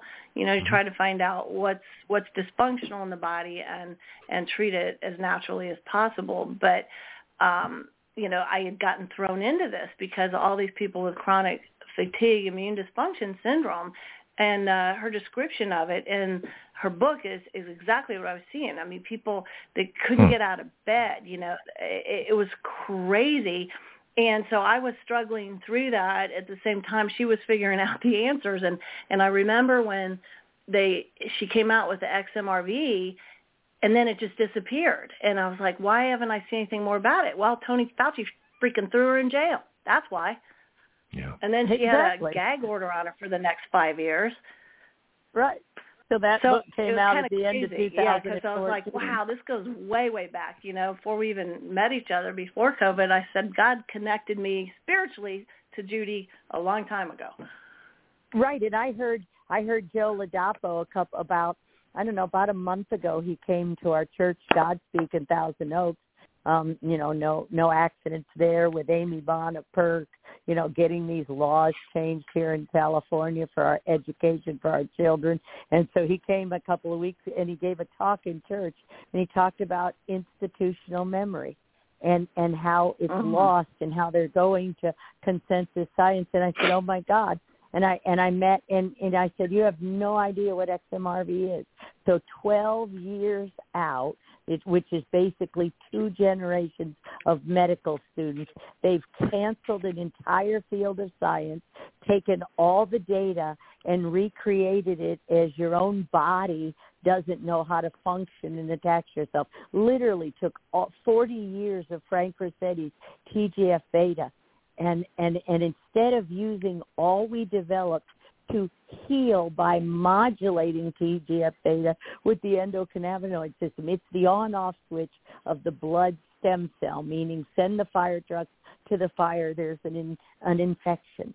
You know, it's the flame. It's inflammatory. You put the flame out. A cytokine storm that vaccine court said for 30 years there's no such thing. It doesn't leave the injection site. You know, I'm not clairvoyant. I've endured this torture of this fraudulent literature for you know for my entire life since 1984 when when when people were dying like flies with with HIV in 1983 all Tony Fauci and Cliff Lane wanted to do was be on the Tonight show men are dying and they uh-huh. want to be famous manipulate the press institutional memory uh-huh. at the level have me jailed shackled um, you know, hands and feet, five days, threaten me, try to get me to Epstein myself, threaten my husband, to put this ridiculous apology. I made a mistake. I told Tony Fauci to go fuck himself.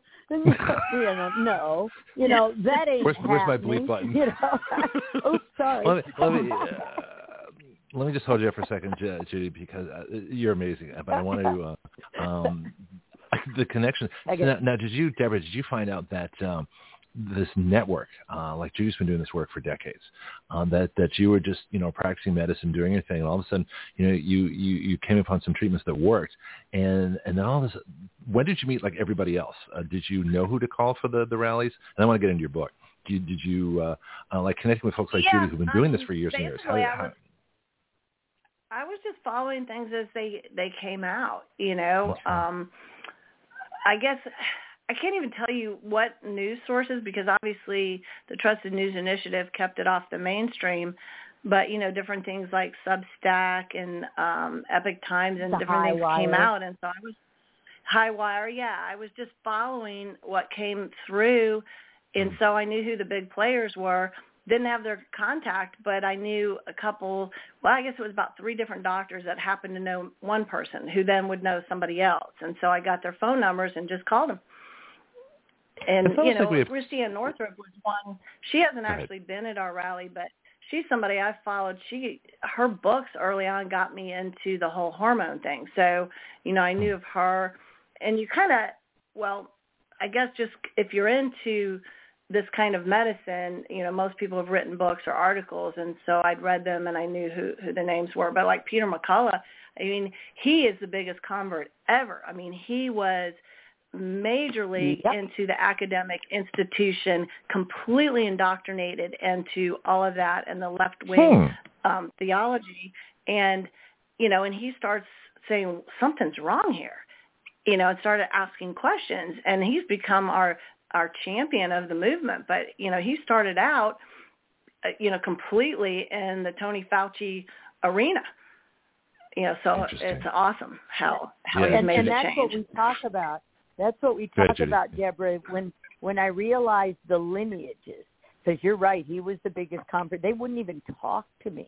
They wouldn't even talk to me. Yeah. It's like it's almost like I was cooties and I was radioactive. And if they talk to me, Uh-huh. then they're on that side. Because and I talk about it in terms of scientific lineages. So you're and Mhm. I and I I learned this al- also when I went to Dr. Malone's home just just a couple of months ago on October 9th and met him and I and I and he told me his lineage David Baltimore Inder Verma Fauci Gallo oh he's in the cult of scientism. I'm Howard Temin Luc Montagnier Frank Ruscetti. Um that's natural God immunity and you go where the data goes. You don't bias it, you know, it's just straight up science, God science the way it's supposed to be done. Um, not putting a, an opinion and patenting something that's not of nature. So it's it's it's and, and once I learned the lineage, I sat for about five minutes of, with him, and he's insulting me on the radio, you know, using my name just because he uses it. And I said, you have no idea who I am or what an Mhm. XMRV is, do you? And he said, well, of course. And I said, didn't you see? And, and and he said, no, I have no idea what an XMRV is. And and he said, what XMRVs are is a better way to say it. And and I said, didn't you see Plandemic? And he said, yeah, that was a long time ago. And when I went back and looked at Plandemic, I realized I only said AIDS. So the word you can't say is XMRVs. You can't say xenotropic, mouse, monkey, or manufactured mRNA. You know, that's what's mu- causing Uh-huh. cancer. Murine leukemia viruses. Oops, they came right out of contaminated blood supply and and um, Uh-huh. contaminated vaccines because Tony Fauci said women could not get HIV, and the number one Wow. cause of death in the 20 in 2021 is HIV AIDS because they just kept on giving blood. He called them he called them crazy, called it chronic fatigue syndrome. You're lazy, you're crazy. In the 80s, couldn't be anything worse. And he popped them right over into the National Institute of Neurodevelopmental Disease and Stroke, as if you were born that way. Yep, no resources Uh-huh. there. Nothing to see here, folks. Go home. That crazy Dr. Judy Mikovits just made up this. It went over Good Morning America, XMRV, all a hoax. We caught the problem. And then, of course, the false arrest, you know, November eighteenth, two 2011. By the time Judy- they, they twist the news media, you're done. They done a uh, they done a movie on that called "The Band Played On." That's right. And we Yeah. talk about it in every one of my lectures in our books. They've done in the Dallas Buyers Club. That's what I told everybody uh, in Mannheim last month. I said, hey, you know what? We don't care what you say, Tony. We don't care where it came from. We don't care where you release it. You know why?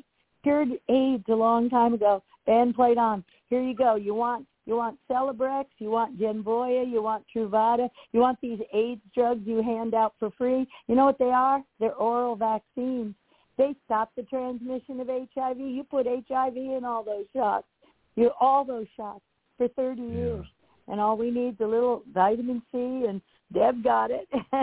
so you all we have to Let do me, is go back to what uh, you Bye bye. let me just we hold you don't up for care a- what you say. Yeah. Let me hold you up for a bit. See, I Judy, I get got to give you your own hour again. I got to get you back on just uh, just you and me so we can talk more about this.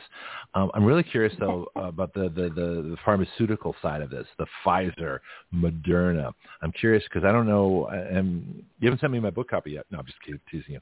But um, Deborah, w- what did you discover in the pharmaceutical side? What's it, what did the industry? Let's get you right to your book. What are they not telling us? You know, now we got the background here.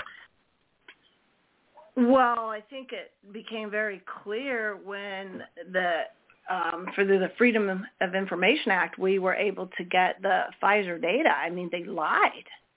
They lied outright about the trials on it.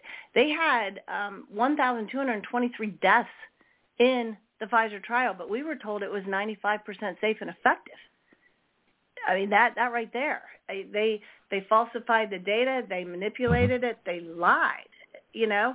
And I mean, and now Fauci and those guys are saying we never said it was safe and effective. We never said it would prevent transmission. You can pull up the videos, the news reports. I mean, they said it right and left. I mean, that's the main thing. But um, uh, that you know, you can look at uh, the the book starts out basically hitting you with the data, okay. um, the real data, the, Yep. the VAERS data about you know the all the vaccine reactions, all the deaths, the the data coming out of the Department of Defense, you know all the incidents. Like for instance, there were 50,239 deaths within 14 days of a COVID vaccination in Americans over 65. Wow. You know, so it's hitting you up front with the real statistics, and then it takes you into more of the the science and and you know what's going on and and eventually ends up with well why who are these people why would they do this you know what is the big agenda why would they want we to spent kill all 18 these weeks asking that question, you know, because you've both been on uh, Judy a whole lot, um, been on our, our 18 week, uh, you know, World's Greatest Doctors panel, and this is the question I still have. Other than profit, other than the fact they have no soul, these people are are, are psychopaths, really. And this is what they look like to me: power hungry, bureaucratic psychopaths. Why would they do this? They knew what they were doing would kill people, and they don't care. They're still Well, they pushing the vaccines on kids, uh, pushing uh, well excuse me, that's jabs. part You their know, agenda okay. the World So what's the Economic agenda? Forum, they have to reduce the birth rate and increase the death rate because they want to get the population size down because they keep giving you this false data that we're going to be overpopulated and our resources are going to run out.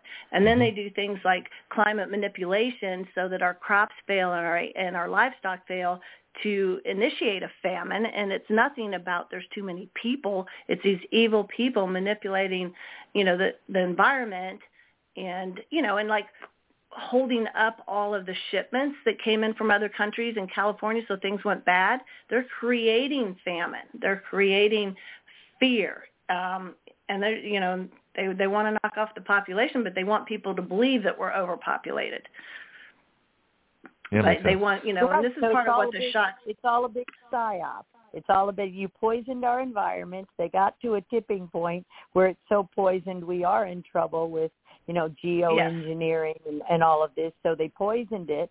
Um, and uh, they just fabricated, cremate everybody. You'll never know what happened. Play Spanish War all over again. Just keep replaying the record Mhm. because that's what they were doing. And they're culling certain populations. They're culling the gays. They're Mhm. culling the blacks. They're Mhm. culling women. They're sterilizing women. That's their game. That, and and they're perfectly Mhm. liable. They want because the only way to get doctors, great doctors like uh, Deb and you know Jim Thorp, Ben Marble, met them all down there. Man, what a great place in in Niceville, Pennsylvania. You know we had such a great scientific interaction. We're all talking to each other. We're looking. Ryan Cole, I can't remember how many fabulous people you brought in, and we just sat in a room and showed the data. No good doctor, no doctor would work. You know, we, we're passionate about saving lives and how easy it is to heal. So they had to convince you it's something else totally and vilify everybody. Make it go away. It's, it's immediate. It's a psyop. Like it's the band played on. When you watch that um, over again or um, even Dallas Buyers Club, you see they just planned it and you can walk through the scientific literature and see it. And and it's just we just have to change the whole system. No more media, no more opinions in science. It's data. No more FDA, no more CDC. Anybody with an MD degree, no licenses, and, an agreement with a client can treat them any way they want with a signature. Oh, you just named five bills I want to work on. We- we'll get to that in a little bit. I want to talk about some of the things we do. But uh, Deb, when when you first had contact with uh, Dr. Fascist indirectly, um, and they started issuing their recommendations, which they were really orders that people followed as orders, that were really now they're saying, well, these are just recommendations. You didn't have to do it. How how did how would that affect your practice? How did that, uh, especially when uh, they were basically mandating that people die by not getting early treatments and all these things? How did, how did that process work with you? Well, I, you know, the Lord basically wouldn't let me talk. I wanted to. When Simone Gold had her little group on the, you know, Capitol steps, I wanted to be one of them. And he just kept telling me, nope, you sit here and you treat people. And he brought people to me. I mean, I word of mouth spread, and so I was just in the trenches treating this whole time. And it wasn't until the Freedom Rally that he allowed me to come out. And I think it was because and I kept telling Jim, I said, if I go down, there's nobody around here doing this. I said, I have to be able to treat people. You know, so we kind of stayed under the radar so that we could treat people um, because we didn't know what would have happened. Hmm. You know, because I mean, I tell people now, I said the things that I do. Well, one of the things that's been vilified forever is IV chelation, which means What's that? your um, chelation means basically a claw. You're actually pulling something out. So the chelation we do pulls out heavy metals. Well, they have been effective in reducing aging and particular cardiovascular disease. And that has been vilified. In fact, they've taken doctors' licenses away for doing that. Well, now guess what? We're finding out that it will help destroy these hydrogels that are protecting these components of the vaccine, that it may it dissolve the dynabeads that went in with the shot, and it may in fact pull the graphene oxide out. So you, you look at this and you say, wow, you know, they've planned this for so long. But the Mhm. things that I do in my office, um, they don't like any of it. So, you know, any little mistake I make, they could, you know, come in and take me off like they did Judy so you know I, I I have a kind of tightrope I have to walk to make sure that I stay in business so I can help people. Judy, did you find that across the country with doctors that uh, that we really have two medical systems? Judy? Exactly, and we found that all the way back in 1983. Biological Response Fires Farm, Dallas Buyers Club. That's who we were. We were the Underground Railroad. I just put my fireman's hat on and I drive ivermectin around California, around the world. I got I got the hydroxychloroquine. Yeah. I got the like I said, I got the AIDS drugs. They work. The highly Yeah. active. There's they, they Mhm. advertise them on TV every night. They work. They're an oral therapy for HIV. Don't test anybody for anything. You're killing them unless you give them an antibody test and prove they're immune. So yeah, we saw that in the 80s. You know, and all we did was just drive it around. I don't care what the FDA says. I'm a PhD. I don't license. That's what I said. These things go away. We know how we fixed it before. Fauci was never going to stop murdering them then. You know, so it all ended. Why hasn't this it? man been stopped? Like where'd it go? Judy, why hasn't this Huh? man been stopped? What- It, doctors across the country and across the world know he is probably one of the most dangerous people since the Holocaust. Why hasn't this man been stopped? Because that's who's running the Holocaust of 2020 Okay. the whole system, the world order. We, the people, have to stop them. We, the doctors, and that's why I'm so, um, you know, blessed by Deb and Jim Thorp and Ben Marble because they stood there and they said, "Uh-uh, the buck stops here. We're treating you." You know, and just as we did before, we weren't going to let those two young men die. They're standing side by side. The one's AIDS patient thin, AZT poisoned. The other, I mean, we know what AZT. This is why I'm screaming about, you know, remdesivir and Paxlovid or ivermectin and Suramin, purinergic modulators, your God-given purines, the base pairs that make up your DNA. All they do is poison them with cyanide and fluoride and call it remdesivir and Paxlovid. So Interesting. remdesivir is the worst. It's uh-huh. got cyanide and fluoride, and all you have to do is look at the chemistry, but they don't teach the chemistry. So then people like McCullough and Malone and Kory, and you know people that don't learn that, it's not their fault. So they're like, well, it's horse paste, you know, and then they get themselves in trouble because if they don't know the base pairs that make up the DNA, oops, you could be criminally charged for for not knowing and then and then they pit the scientists and that's why why why I love Deb and Jim's book and what they've been doing is uh, Jim Thorp on the High Wire a few weeks ago literally stopped Del Bigtree and said, "No, I want to make a statement. New England Journal of Medicine, Lancet, JAMA, Science, Nature, criminally fraudulent literature. This is propaganda masquerading as science."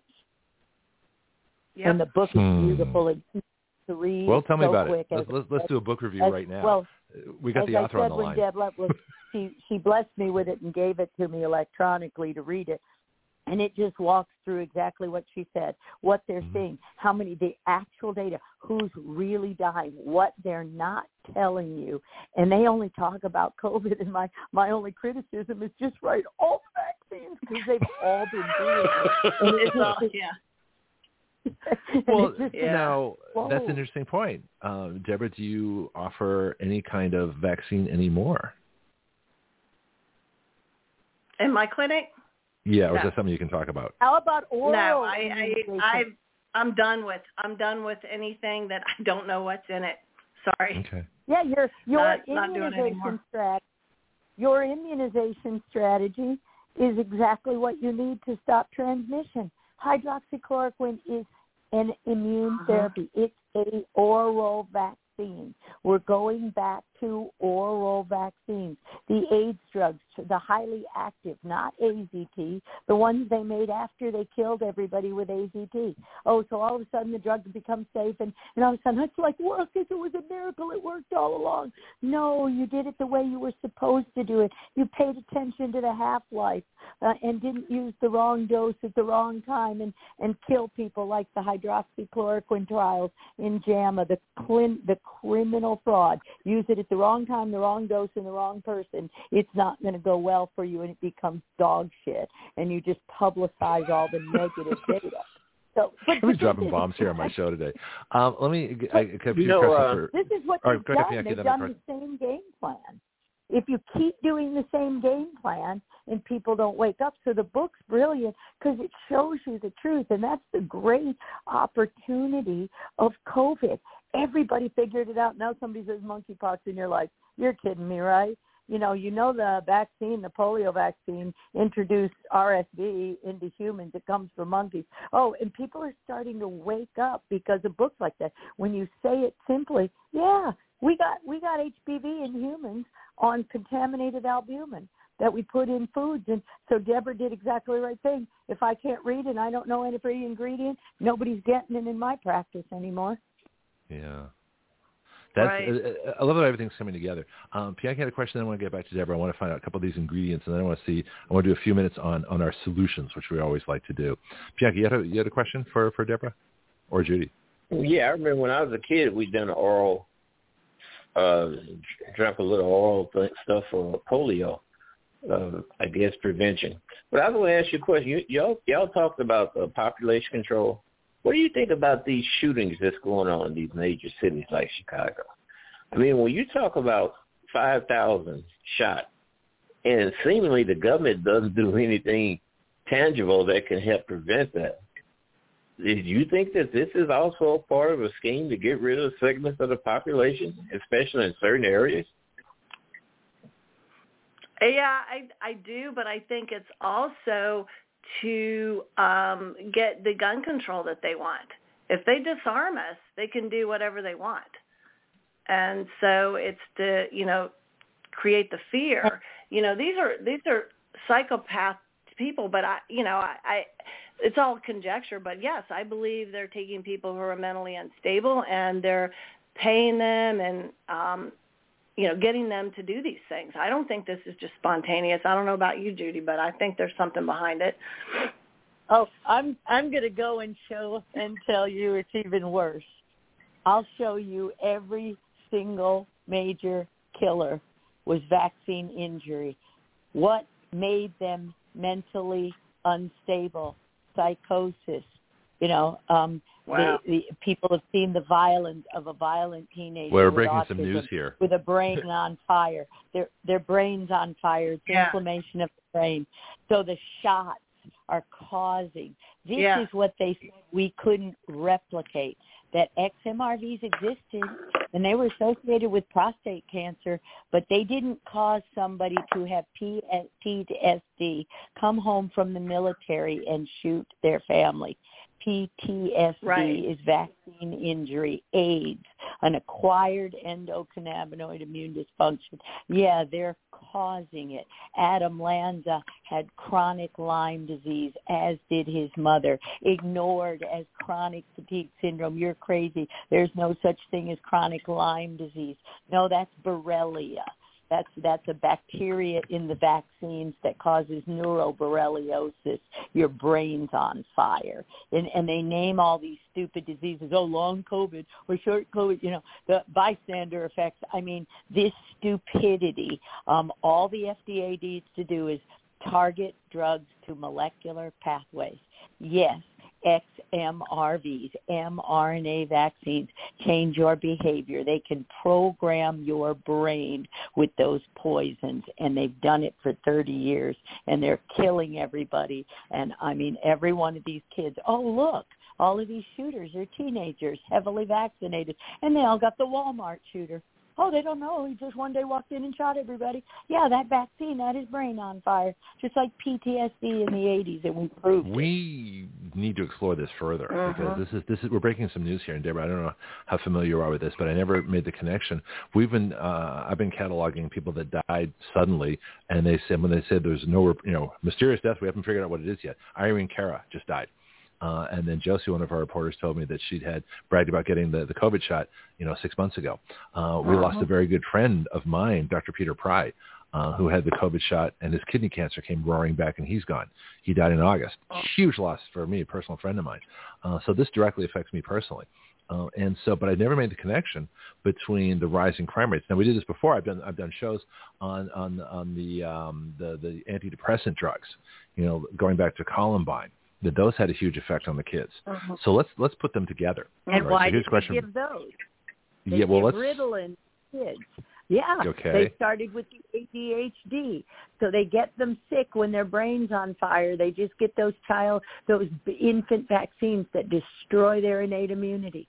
Oh, and their brain's on fire, and they can't make antibodies. They can't make the right antibodies. They make auto antibodies. They attack themselves. Yeah, if you're attacking yourself long enough, you'll you'll hurt somebody. So this is fascinating. Uh-huh. And, and Deborah, I don't know if you if you if you did this or do you see this in your practice or but if you combine because you got you know you got high school kids all around uh, uh, Gulf Breeze where you are, but uh, as everybody does, you know, and where, wherever they're living. But did you or have you studied or got a connection between uh, antidepressants, Ritalin, drugs like that, ADHD drugs, and then combine that on top of a COVID jab, which has things like graphene oxide and some of the other things that you mentioned? Do you see a, a cumulative effect? And is that something you can treat?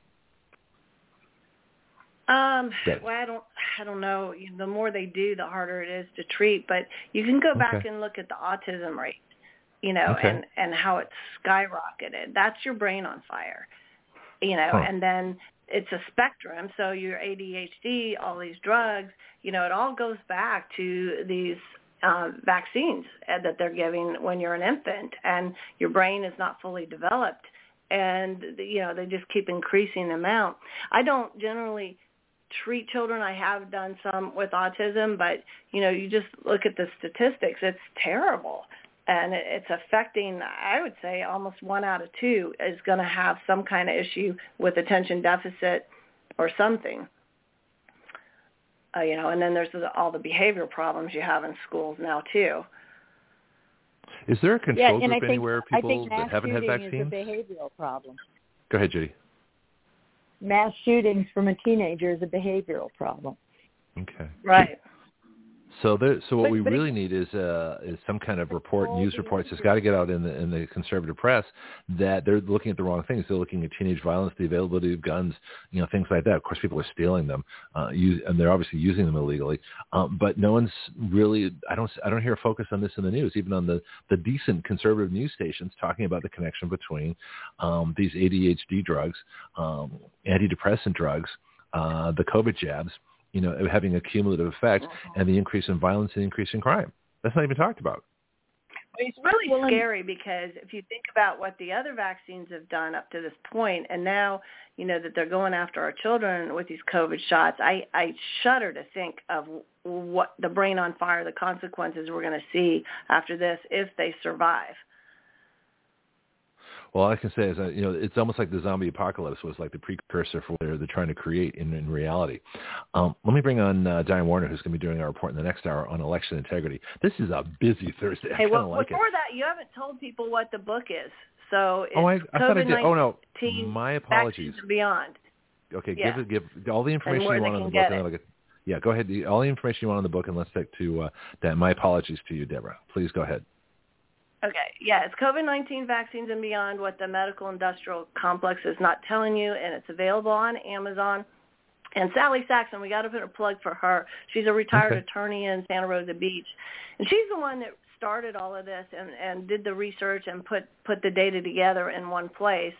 And then of course Jim and I had to help her with you know the accuracy and the medical things and all that, but and and did a yeah, lot of editing. kudos, but you kudos know, Sally Sachs Yeah. when you read the books because she did a fabulous job.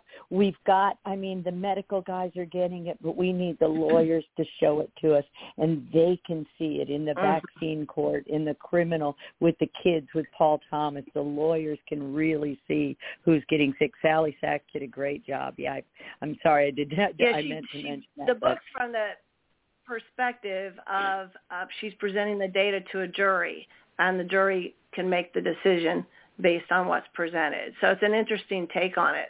And and and Judy's right. We have to get the legal system on our side. And you know that's one thing. Uh, Coffee and COVID and Jeff Childers have been instrumental in helping out with that as well. He's so fun. I mean, this is what's so much fun He's about he's it now. hilarious. We people who Yeah, haven't been able yesterday. to talk together are really fun. Yeah, I feel like uh, I, I think I owe you an apology too. I think we kind of shortchanged the book a little bit, and we'll make sure that we get uh, all the information on that. Uh, you're welcome back. You know, come Well, back anytime, and we can talk more about Johanna, it. Johanna Magul is, is listening from Switzerland.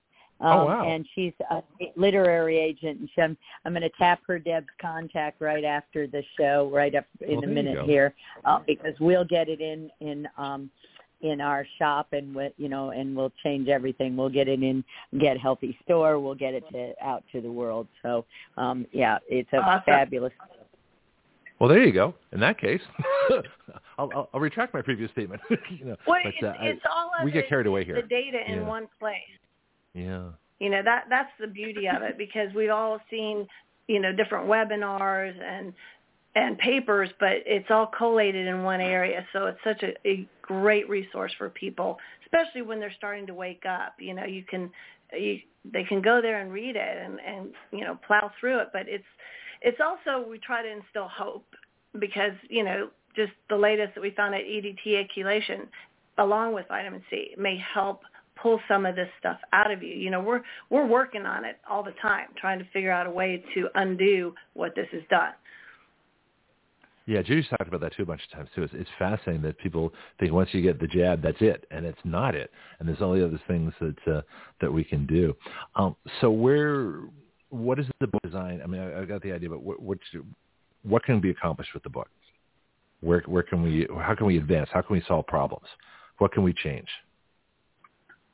Well, I think the biggest thing is is waking people up, helping them understand what's going on, so that that one they don't take any more injections, and they don't buy Right. the next round of whatever they're going to do. Right. and um, we can work on changing the system. Once we get everybody on board that the system's broken and and it's really not for us, it's against us, then we can you know work on changing the system, which I know you're trying to do with your citizens legislature. We've got to do something. Well, let's talk about that real briefly here, and then, uh, like I said, we have other reports. This is so great. This is why we do three-hour doctor panels. This is why we did this for 18 weeks because once we get going on all these fascinating topics, it's it's hard to uh, to keep us on track. Um, but there's two bills, and you both know about it. Judy has been unbelievable in getting the message out. So I'm going to talk to her real quickly. The two bills, which we've been over a number of times, one would stop big tech uh, from censoring everybody by making their liability conditional. So in other words, they have no, they're they're immune from anything anybody posts.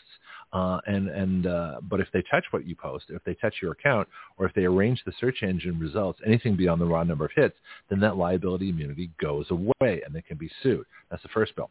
Second bill is very simple. It puts full product liability on big pharma. And it does it by changing a couple of places in law where that says that uh, they shall not be liable and takes out the word not and I said they shall be fully liable. So those two, Judy, you have a little progress Right. report on that, and see if what Deborah's uh, if he has any news on that as well. Judy, what's going on with the people you're talking to around the country with those two bills? Um, well, in fact, I, I'm I'm going to reach out to Amy Bohn of PERC because she's had such success in the California legislature doing it, you know, trying to do it the old-fashioned way, and, Mm. and I'm going to see if we can add. I'm going to see if we can add, you know, write your laws and get the the huge amount of people working there here in California, and they're changing the laws with with perks. So I was going to say, hey, let's hand everybody these things and say, write your laws and send them to your way. We'll hit them from every angle. So yes. Well, they can be done at the state level. You know, you can put product liability at the state level, and you could end big That's tech we're doing. censorship. You can make them sue. Oh, that's perfect. That's great. Um, anything happening in Florida with that? That's thank Judy. Thank you so much. Oh, It's amazing what you do. Um, Yeah. Deborah, anything happening in Florida with that that you know, or, or have you had any contact? you know, contact I or? really, uh, I don't really know. I, you know, I'm still in the trenches. okay. You know, treating people, and I've been working on this book since summer, so you know, I'm kind of out of it. How's it writing a book for you? The, the, it's an interesting. I've written one myself. It's an interesting process. It, well, you know, for me, it was most. I mean, I added things to it, but a lot of it was just you know editing and you know correcting things. Um, but yeah, every night I, I'd go home from work and work on it for several hours. So yeah, it's it's been crazy. I can't imagine. I think Sally's worked on it for a year. You know, trying to put all this together. So it's, Who's- it's crazy. But now familiar. I'm inspired. I'm going to do two more. I'm going to do Okay. another book. I'm going to um, interview the doctors from the Freedom Rally, the local Okay. ones, Mhm. and tell their story and how we came about to do that. Because I think it'll be a neat read and it'll be a nice historical book to have to show how we came together and and fought back. You know what you can do if if you're interested. Uh, you may want to talk to them privately for for uh, information. But if you want to have have people come on the show right here, and you could you could share information immediately that maybe that inspires some different things. You know, feel free to bring any doctor you want. Uh, if you want to do some some more with us here at Action Radio, there's an option for you. Cool. Well, you know, Yeah. there's all we're still under persecution because you know Peter McCullough just had his board certification taken away, and it's the same Mhm. board that I am. So I applied to another board. Um, I haven't heard yet, but I don't see that I won't be accepted because once that happened to him, I said, well, he wrote the back cover for our book, so you know they're going to come after me and take away mine. you know, so eh, there's still yeah, Well, there's still some you know consequences if people come you know out of the closet, and a lot of people are still employed. Okay. Um, so so you yeah. know, okay. So their forget employment, that so- idea then. Um, here's a question I have for both Yeah. uh, Judy, Judy and Deb, and I'll, Diane, I'll get you in just a bit. We, we can run a little overtime if you have some extra time. Um, the lawyers. I mean, now we've got I Jeff got Childers. but go ahead. Oh, you have to leave. Do you want Uh-huh. anything closing you want to say? Contact again, book information. No, I just love what you're doing. Well, Love what you're doing. Love Judy. Judy. Judy's the science. Okay. Okay, so they have we have this thing. I haven't been on too much, but that Tuesday nights the PhDs get together and they talk science. And I get on Where on do they do this? and I don't understand half it of private, what they, they do. It's, or is it it's open? a Zoom meeting. Um, Okay. I, yeah, you have to be invited. But like I asked a question, and they were like, "Hey, we're not clinicians." I said, "Yeah, but I rely on you guys and the science to then adapt it into the patient setting." Yeah. Yeah, exactly. So we set up whole new education platforms. Johan and Rich have Odom where we're teaching with EHS, Environmental Health Sciences with Dr. Lynn Patrick. We're setting up classes online. You can find some at the real Dr. Judy. We're teaching the doctors the true science. It's not their fault. They've been lied to. That's the humble ourselves. Let's just change, retrain. And when the doctors see this stuff, it gives them such power because they don't have to just rely on some TV commercial. Oh, we told you how it works and how to use it. They can actually work with their patients to fit it in their protocol. I call it a curative strategy. Natural products and a little teeny bit of fabulous fares already paid for, and we got this. So this is why it's so Uh-huh. fascinating to have you both on because Judy is, is, is a national presence, well, actually international presence, working with all the doctors, and, and Deborah's in the trenches with you know re, with people in the clinic, you know, handling it on a personal level. And so I, I guess for both of you, you see that this is this is a vital connection for both of you to be able to to cross these worlds. Right. Mhm. Yes, this is the Well, I gotta systems go, biology guys. approach. Okay, I'll see you later. As gotta a hey, as a nurse of 42 years. Hold hold on, Deb. Okay. All right, we'll get to I was going to tell I Deb know. thank you. she had to go. See, Right. so that's the thing. Thanks, I Deb. forget that uh, we have uh we have uh you know everybody has lives like crazy lives and things like that. This is my life, so I don't I spend all day here if I could uh, on the microphone, but I have to you know get ready for the next show uh, and things like that. Um, Dr. Judy, um, you're welcome to hang around. We're going to talk elections here in, in just a second, but uh, if you have any uh, Yeah, uh, other I closing comments, things like that. shower 'cause- I'm on Stu Peters in about an hour at eight Okay. o'clock here. I don't know if it's live, so I'm talking to Stu Peters. Again, we're just going to keep talking to the doctors because because when we wake them up and show them how easy it is to fix all this, they're like, wow. And so we're that's that's always been our approach. PhDs teach uh, practitioners, and we teach each other and we learn from each other. And when we do that, you know, we cure these things in no time. That's why HIV disappeared. When we stop, when we talk to each other, when we show them the data, when we work on it, boom, AIDS is gone. The virus is still there, but it doesn't cause AIDS, and we know that's true with MOAC, the mother of all colds, and and any kind of coronavirus. Doesn't I'm gonna start matter where they that. come from, folks. Yeah. You know, uh, yeah, no more COVID, MOAC, mother of all colds. It's a cold. Okay, quickly, Bianchi. I really appreciate Go. you, Judy. All right, let's- let's- Judy, I really uh, appreciate you. I've been I've been a nurse for 42 years, a registered nurse for 42 years, and I, you've been fearless, and I can't tell you how much I appreciate everything you've done. So That's okay. Thanks no, I want so to get that in before You know- Judy leaves. Yeah. Fun. Yep, got to jump in the shower. Okay. Thanks, Judy. Could, could I, Just- could I well, well, ask her something from- before she leaves? Uh, no, I think she's going to dash right now. Well, she'll be back. Uh, it, it, Judy Mikovits is, is unbelievable, and just I What just texted her before the show saying, "Yeah, go ahead."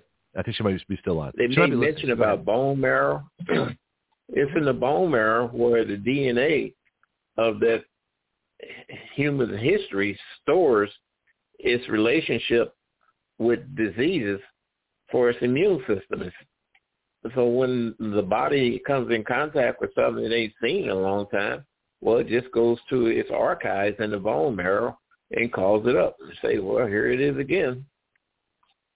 So, Diane, did you prescribe chicken soup? Right. Absolutely right. did I do what? And, Oh. and she's still Judy's still there. So go ahead, Judy. I didn't know you're still yeah, he's absolutely right. In in our bone marrow, in our. Yeah. stem cells, our hematopoietic blood stem cell, and we're spinning it out of control. Yeah, and all we really needed was a little chicken soup and some clean food, plants, animals, clean food, and and we I got this it. back. You know, back four generations of memory. Our immune system doesn't wane as we get older. It's more specialized. It develops special agent snipers. It doesn't have to send out the infantry for everything. That's what you do when you're a kid. That's why you're so strong because you can run. You know, it's it's Well, it's not rocket science. It doesn't. What do you think of my, uh, as you just said, you just simply haven't seen that antigen. We haven't had a case of diphtheria in this country in in 20 years. Why did they inject people with it? Oh, they it stopped it. No, it was never there. You know, our immune system's got all we need to fight it for generations. That's why you breastfeed, get antibodies from mom, get microbiome, microbiome from mom, dad, and and it's according to your environment. And we've got everything we need according to our environment, given by God. You know, we need to do a show on on uh, the idea that people think that uh, you have to vaccinate yourself as opposed to treat something if you actually get it. And if you don't actually get it, then you don't have to. Then you don't have to. If you, especially if you have successful treatments, we need to talk about that. Diane, do you want to? Talk, do you have a question for Judy? Because I don't know if you two have ever talked I before. I do. Well, I actually, I have. for Uh. I, I just really appreciate everything you've done, Judy. You're just fearless. And I talked to a, a mom um, a couple of weeks ago, and she has three autistic children. And I had heard the statistics; it was one in thirty-eight for autism now, and she said, "Oh no," she said it's one in ten. So I, that just shocked me. Yeah, easily. And all they did in the government changed the name. Oh no, no, that's not autism. That's um that's autism like disease. Oh oh no, that's not COVID. That's COVID pneumonia. You know that that's not the same thing. It's a, and and this is what we do. It's just a, a rotating. We change the name. We call it chronic Lyme. Oh no, no, that's ADHD. No, that's not. You know, and and this is what happens. So then they can say, oh no, it's not one in ten. It's not one in two. But we've been sounding that alarm for decades, and and now everybody can see it. You know, everybody can see it. You can look in somebody's eyes and see the ticks and see the eh, there's there's no vaccine that doesn't cause injury. And and vaccination is extermination of an unwanted varmint. Immunization is immunity. And we've got lots of immunization strategies that can keep us well and none of them are injections from big pharma. They're all oral. We've got this, and and it's easy to stay immune for life. And no shot has ever caused lifelong, given us lifelong lasting immunity like a measles childhood infection. You know, that's lifelong immunity. Yeah, but we're going to, as, as we're, we've lost herd immunity. That's what they're afraid of. Oops, now they got us. We're all on shots and now we don't have herd immunity because the people who are vaccinated or the term in immunology is anergic. They do not make antibodies to measles. Who makes antibodies to measles? People over 60 who never got that shot. Oh, because anybody that got that, that's why they're trying to shoot everybody up as quickly as they can because then everybody's dependent on them. Everybody's sick, and we're looking at it. Another shot, RSV. Yeah, we've all got RSV. We've all been exposed. Keep your innate immune system healthy. When you see it again, you know, it came in respiratory syncytial virus syncytia. They break apart your cells. They fuse together your cells. That's what syncytin, the XMRV peptide, they put in every shot and then some, hundreds and thousands. But God's given us everything we need. It's crazy when you look at this and when you see it and how they just march on as if we're all stupid and we can't, and we believe their narrative. Um, it's crazy. I, I, I better jump in. And another thing too, virus, those vaccinations, those vaccination fool your cells. You know, they think that what they was intended for is needed, but those vaccinations fool them, and they just go yeah. dormant. They say, "Well, what's the use?" And they leave. Yeah, you're you're literally People don't understand People don't understand how intricate the human body is. We've been here forever. The human body has been exposed to probably a hundred trillion viruses since its conception. And it has done just well. It's got a hell of a record. If it was a heavyweight yeah. champion, it would be like a hundred and oh. But um, no, they just can't let good enough be good enough. Fascinating. No, they have to All be right. God. I'll just I'll leave you ahead, with Judy. the only difference between God and a doctor is God doesn't think he's one. I love it. Uh, call back more often. I love having you on the show, uh, Dr. Judy Mikovits. Thank you so much. I'm going to. Uh, okay. and feel free to listen in. You Thank can you, stick around, but uh, let, let's um, let's do some. Uh, what am I going to play for you now? Here, let, let's put us in the in the news mood. Uh, which which one should I do? Let's do this one.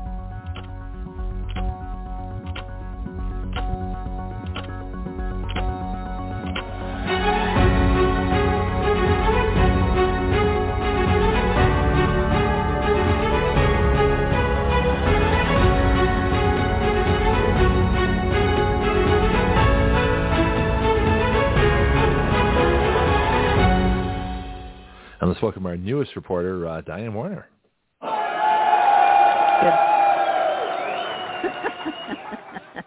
See all the fun we have I didn't here? know I had such a fan club already.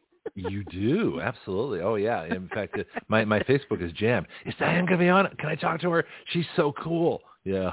yeah, sure they were. Sure they were. Yeah. Man, that was a hard act to follow. I love both of them. Love them. Well, they're, and they're as a nurse of fabulous people. I 42 mean, years, it's yeah. Well, it's They're interesting. awesome. I had uh, I had uh, Dr. Uh, Deborah Viglione. I mean, we're all on first name basis here. That's why I just you know, hey Deb, hey Judy, what's going on? I mean, this is this, we get very Yeah. casual here, so that people can just talk, right? Um, but uh, I, I had scheduled Deborah, and just before the show, like about half an hour ahead of time, um, I, I, I said, well, I wonder if Judy Mikovits wants to say hi. And I didn't know she'd have all that time. She'd be able to join us for for uh, for the whole hour, but that was fabulous. But uh, uh, Judy has, has taken our bills around the country. She's talking about them on news shows, and and she's into the solutions as as Deb is at the at the clinical level. But that's where we have to go. We need solutions, and that's I'm going to ask you the same questions too about solutions about our election report. So let's get your story. Yeah, tell me tell me about you legislation. and how you got interested in elections, and uh, then we'll get into the, some of the details, whatever um, you know, whatever's bothering you the most right now. So go ahead, tell us about you and uh, introduce yourself, and away we go. Okay. Well, um, I never in my wildest dreams thought I'd ever be an investigative reporter for your show. that was the last Surprise, thing I surprise. ever thought I'd be, but yeah, I know. I it love happens. it though. we, we're Yeah. spontaneous beyond but all uh, call you know, of, uh, we just run 2020 with it. happened. That's what. Yep. That's what. Yes, uh 2020 woke me up the the election and Mhm. I I ended up uh the night of 2020 on what was it November the 3rd and when the servers shut down from coast to coast. It was Arizona, Georgia, Pennsylvania, Michigan.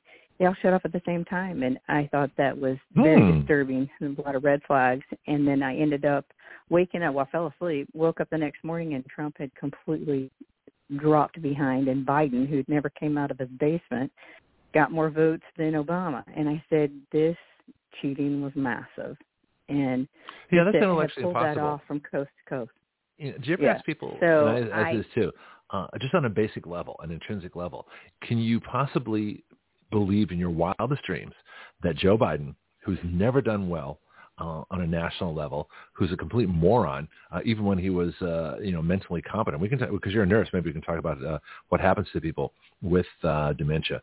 But uh, he was never good, even at his best. He was an idiot. He, he got everything wrong. He's a total hack. He's basically a, a political mafia figure. Could anybody in their I've got videos of actually him lying about yeah, I Oh. got videos of him lying about all of his degrees and he didn't even know where his son died. I mean, the guy is he really literally should be in an assisted living. Yeah, yeah. And but and the question, or as I put it, you know, sitting on a rocking chair watching the sunset, drinking lemonade. You know, that's where he should be. Yeah. But but but the question Exactly. is, can anybody honestly believe that Joe Biden in 2020 could beat Donald Trump in a fair election? No. That in itself Yeah. is impossible, right? And get more votes than Obama did. You know, Yeah, Obama's yeah. a lot more popular than he was. That's that's So, ridiculous. okay, more and, than and Trump got did. more points points than he'd ever had. Ha- Yeah. I don't know. It was it woke me up in Okay, a big way. so- it gave me a giant kickstart. And uh we had just retired and nursing for Mhm. 42 years and my Right. husband we both retired but he ended up back in Tennessee. Um uh, his the company he retired from with COVID and everything, they had a, a plant that went down that they didn't have a plant manager for, and they begged him to come and work it because they Mhm. couldn't get the Germans in because of COVID. Hmm. And so we ended up living apart for the first in our new house. He was in Tennessee, I was in Florida, and I would go there on the weekends to visit him. But during the week, I just investigated and I dug in. I literally sat on my computer for days. And uh, my husband said, "You're obsessed," and I said, "Yes, I am." And I just started digging into it and realizing how how wrong everything was from mainstream media. You know, finding lie after lie after lie, and just I was like, I've got to find new sources. And so just really started digging into everything. And um, I wanted to do something. I wanted to get involved. I wanted to find out more about our election system. And so I found Defend Florida. Mhm. And when Tom got back, we started knocking doors. He would drive me, and I'd go to all these doors, and we find we found out that in Santa Rosa County, our our election rolls are very, very bloated. Um, I found a, really neat team of people here. Uh, we're still the majority of us are still together. Um, we um, have knocked on hundreds of doors. We made we made f- over 500 What were you looking for? that we sent in. What were you looking for when you Uh, knocked on doors? Well, what Defend Florida found was that if they had a whole lot of, if there was a whole lot of different last names for one address, a whole lot of, a whole lot of people registered for one residential address, stuff like Mhm. that. Um, so we knocked on those doors, found hundreds and hundreds. We could, we probably could have done a couple of thousand affidavits, but they decided at one point, ah, send them all in now because we're going to DeSantis. And so between all the different counties in, in Florida that sent them in and all the thousands of affidavits that they took in, we got some legislation done. And that was, it's going to start January 1st. And with that legislation, it's going to help to clean up the voter rolls. Our voter rolls are awful right now. And So um, what did you do we've got, specifically? Because I have a bill on that myself that maybe we can institute later and we can talk about. But uh, what? How did you get the legislation? Did you guys write it yourself? What, how did you do it? Sounds like you've already, you were already Action Defend Radio Florida before you were Action Radio, which is kind of interesting. Yeah, well, Defend Florida did the legislation. I'm not taking credit for that at all. We just helped do the legwork. Hmm? Who's Who's Defend Florida? Um, well, um, there's a lot of different people in it, um, and it's Is it Uh, secret? is it a secret membership? We sound like I've, I've got your clandestine voice. I'm just curious. no, no, no. You don't have to reveal It's anything. And by the way, don't don't I talk just about go by their don't- first names. Yeah.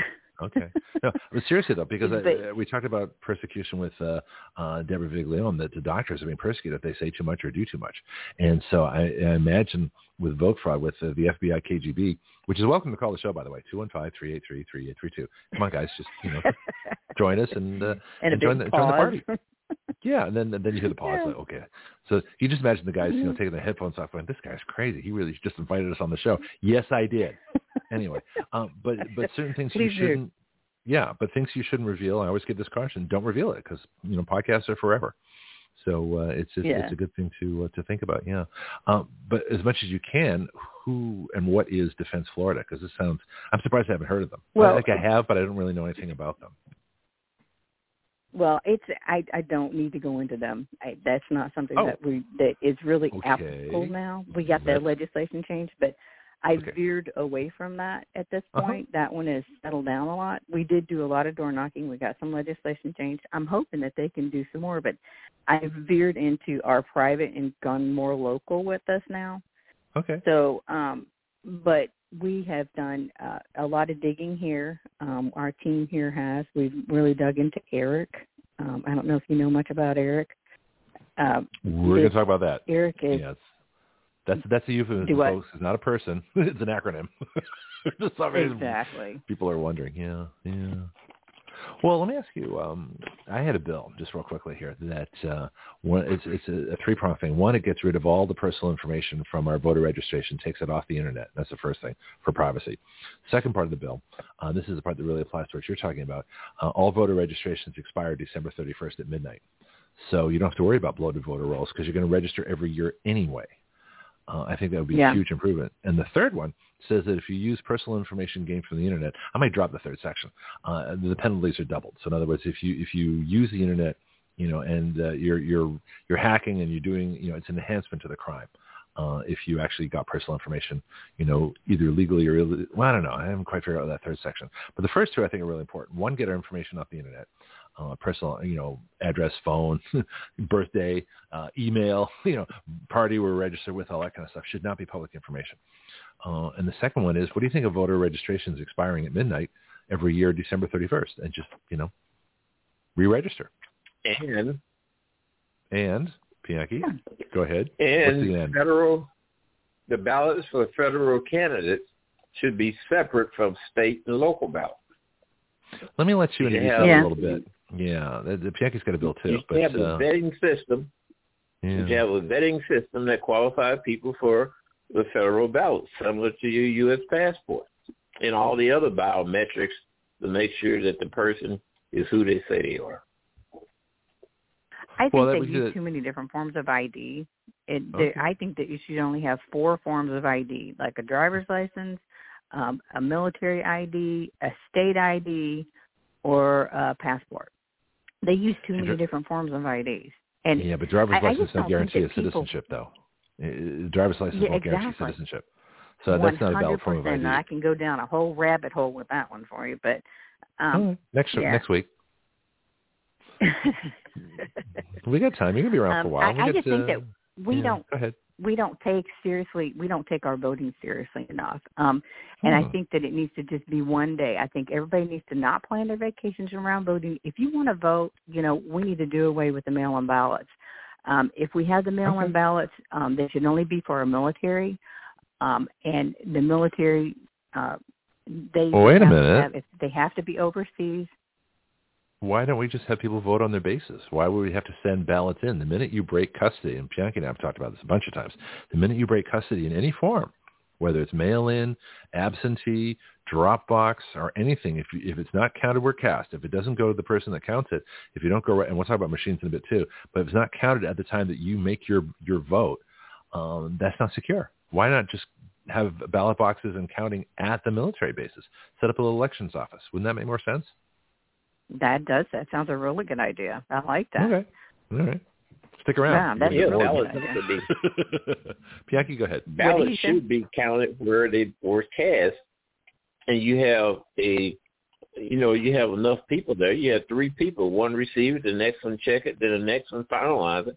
After one hour, everybody tally up their, uh, their their uh, their amounts, and if they not all the same, then you got that pile of ballots sitting right there where you can go over and see what's going on. Yeah. Yeah. Bobby Piton had some really good ideas, and he said that um, you Who's know that? if we we do wait, um, he is on. He was on Mil I was telling you about him last Mhm. time. Um, Yeah, we gotta tell everybody is, though. Done a lot of. Yeah, oh, okay. He was having. He was. uh he was on Mel K show, and I just listened. To, I sat there and took a whole lot of notes because he had some really good ideas. And he was saying that if we ended up um, getting rid of the machines because they have zero transparency, we could do a lottery with uh, military and with like firemen and policemen that are all retired, Mhm. and have it a rotating lottery, just like a jury system, and have them come in to count the Oh ballots. wait! Oh no! No! Stop right there! Stop! This is brilliant. Uh, we yeah, voter. So you would have these people just have uh, have like jury service. It would be like voting service. So you, you'd be a vote counter. Yes. Uh, and that way Yes. you wouldn't know who the people were ahead of time, so you couldn't pre, you know, indoctrinate them. Oh, you need a bill on this. Uh, the, uh, absolutely, voting service just like jury service. Absolutely, I think this is brilliant. That's I a want good point. This is a great point. Yeah, I haven't told you forgotten Bobby your bill. Piton had some good ideas. Oh, this Yeah. is his idea. Now is he writing a bill on it? Um, I don't know. He, I was just listening to a podcast with the, he all these ideas on. I started writing them wanna- down. Yes. Okay. Can you talk to him? Let's get him. Let's get him writing the bill. I'm serious. Yeah, let's get him on the on the show. Okay. That would be. No, I, I bet leave he it would to love you. to be on it. You can you can invite Okay. guests. That's part of the privilege of being a reporter on the show. You get to bring people on. You can do pretty much whatever you want, uh, except for a couple things. we were talking about those. But other than that, you can, you can do pretty much what you want. Um, but I love I love it when reporters bring on guests. And so the more people I get to talk to, the happier I am. So I, I don't need to host and dominate. I don't need to do any of that stuff. Uh, it's much more fun to bring on, also- on different people. Yeah, go ahead. Absolutely. Um, he also said that each ballot should have a serial number, and then you know how you have to put in your code to be able to to, to Mhm. document that you're yourself, and like at the bank or anybody else. He's like, we'd have to do that to be able to to cast our ballot because everybody has a smartphone now, pretty much. Mhm. And uh, but you could put you could get put the code back in and tell you if your Yeah, ballot can was voted QR or not. code. Well, I was going to say, what Yeah. now, QR QR codes, can they The general- store data That's that just you don't? information on. Yeah, go ahead, Bianchi. Tell me about QR codes and, and if that would be a safe way to do it. Bianchi, what do you think? A QR code is is something that authenticates you or who you are. It, it's just like those little uh those little squares that's got all the funny stuff in it. You can't read it, can't. But it's a QR code that Right. a authenticator on your smartphone can read. So you sh- it's just like a blockchain. You know, cryptocurrency. You have a private address, and it may be 32 characters long. So a person that's going to uh, have a ballot, that should be on that ballot. Then when they turn that ballot in or whatever, you can read it with a QR reader, and it comes up and says this is such and such and such a person. But can and you you know the uh, reason why you need to have separate the reason you need to have separate ballots because Well, some let's talk about states and municipalities let illegals Yeah. uh, vote. So if you got federal candidates on that ballot that the illegals have, what's to keep them from going up ballot and start putting checks by a vice president, president, uh, congressperson, and senator? You don't know if they did or not because their name is not on the ballot. Yeah, that's what a lot of. He was also saying, you know, give up your your anonymity. Is that how you say it? It's the- anonymity? make yeah. everybody see, be able to see your vote. You know, and there's a whole lot of Republicans I think Mhm. right now that would be like, sure, I don't care who sees my vote. I want to be able to see that that my vote was actually cast, and also get a receipt for it. Um, uh, you should get a Well, that was my receipt complaint. on what your ballot number is. Well, see, Yeah, that's and- and well, I want go back to I want to finish out- the I want to finish the QR code thing because it's, it seems to me now did this person Bobby what's his name did he talk about a serial number uh, on the ballot or a QR code or how did what how are they going to be identified? He just said serial number. He did not say anything about QR code. So okay, so you could like a zip code or something. You have your own personal, you know, number. Okay, so a number I think makes more sense than a QR code because I don't know what information extra can we put on that QR code. But let me. You mentioned something just a second ago. I, I want to get back to Bianchi's bill. I want to have him explain it specifically in, in detail so we can talk about that. But this whole idea of your vote isn't secret, and I think I never thought about that. But most people know. Most people can pretty guess how how I'm going to vote. Right? They can pretty guess how Bianchi's going to vote, and then I'm sure people, your friends, can guess how you're going to vote. So what's the big friggin' secret? is that what he's talking Well, about? So I is the vote public or the just that powers you voted? be the powers that be have tried to make everything so complicated and we just Right. need to get everything back to very simple and very basic and and the more complicated they make it the easier it is for them to cheat so we we just and, and we need to get back to this is so important it's like currency and and he was actually breaking it down that that our ballots are just like money um, Mhm. Each of our federal votes is, he said, they're worth up to forty to fifty thousand dollars of annual spending.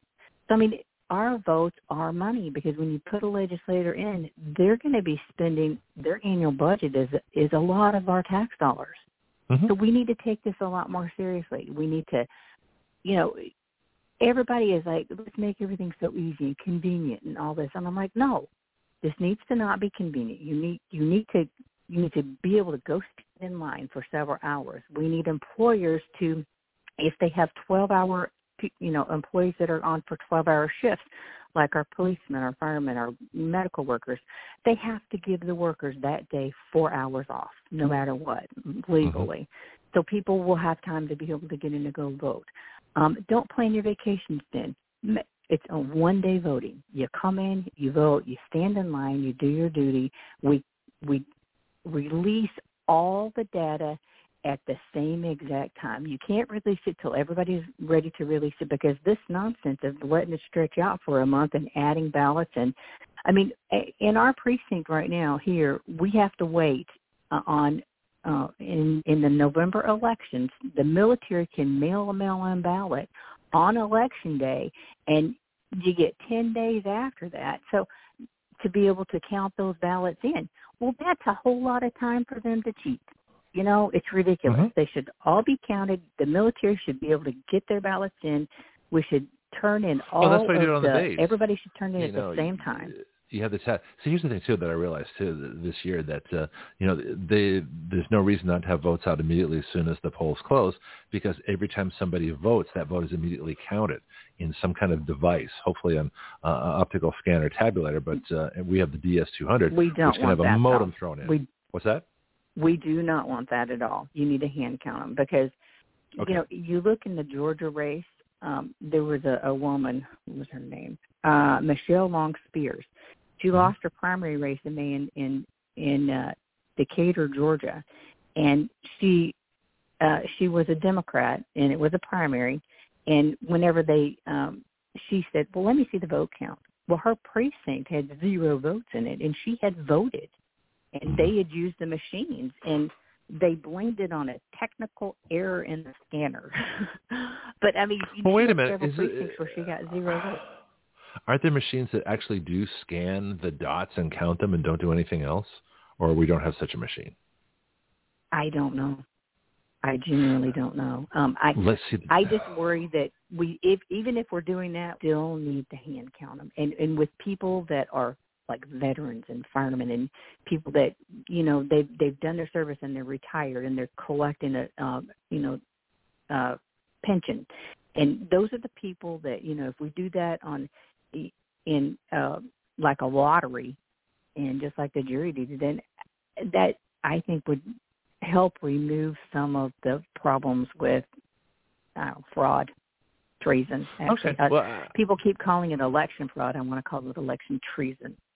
you can make up words on the show. That's fine. It's not Uh, made What up. I mean, it's for real. I mean, Well, no, I, I'm you going to say, but you when can you- use new terms. I probably didn't quite phrase that right. Bianchi, you had a comment? Those poll workers need to be bonded. And if you work, if you live in a district where a congressperson is running, you shouldn't be on that poll. You should go to the next poll where outside of that congressperson. That eliminates any bias in any association. And also, like you say, it should be just like a grand jury. Nobody knows who they are. Oh, the vote counters? nobody knows. Did, you did you have that that no one knows who the vote counters are too? Is that part of the, the bill you wanted to do? Or I don't know if I have about? that in the bill. No, no, don't you know don't. But I'm it talking is. about Diane. I don't think it is. Uh, Diane, but the bill is pretty that, clear uh, itself. The, No, I'm the talking about, uh, Constitution allows for a separate Yeah. ballot. The Constitution allows for that. No, no, that's your and bill. The, reason, uh, but I want to talk about Diane was talking about a guest that she was listening to that was talking about uh, uh, having some kind of uh, now shit. Now I'm losing track of stuff. Um, but uh, where, where were you back on that on the on the ballot itself of uh, the vote counters? There we were. That's where we were. So the people that count the votes, as in jury service. So you'd have voting service.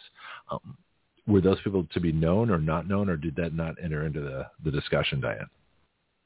It didn't enter the discussion, but I, you know, it's it would be a random lottery. So Right. um, of retired people in your area that Mhm. are, you know, that collect a pension that can be veterans, and we have a ton of veterans here. I mean, in our area. So um, in any veteran, and well, I would say that is the registered voter. that would they would have to be a registered voter, Mhm. and also, you know, or, or firemen or policemen. So um, I think that would Oh, be listen, I've I've never been a fireman. Well, I was law enforcement briefly, but uh, you know, why couldn't I do it? You know, why I wouldn't I would not limit it to first responders. I think that's uh, we we sometimes elevate certain folks uh, too much, like they get uh, special privileges and certain tax deductions and things like that. We had a vote on that this this uh, year, and I voted against it. Which was, it uh, needs you to know, be- as much as I like to be serving. What's up, Bianchi? It needs to be natural born. Well, see, this, Yes. yeah, this is going to get complicated. All right, I don't want to. I don't want to spend a lot because this is Diane's first report. I don't want to go into some of the, the really intricate details here, but there are a few questions. I into the weeds. yeah, well, I guess that's probably a good way to put it. Or I had one guest who was talking about rabbit holes. She said a rabbit hole like 20 times. Said, That's a lot of rabbit holes. you know, you're be down there for a while. Um, so let's come back up and uh, so your focus has been lately, like like you're saying on the on the local stuff here. Let me go back to a question I had before. What would happen if voter registrations expired at midnight and everybody re-registered every year?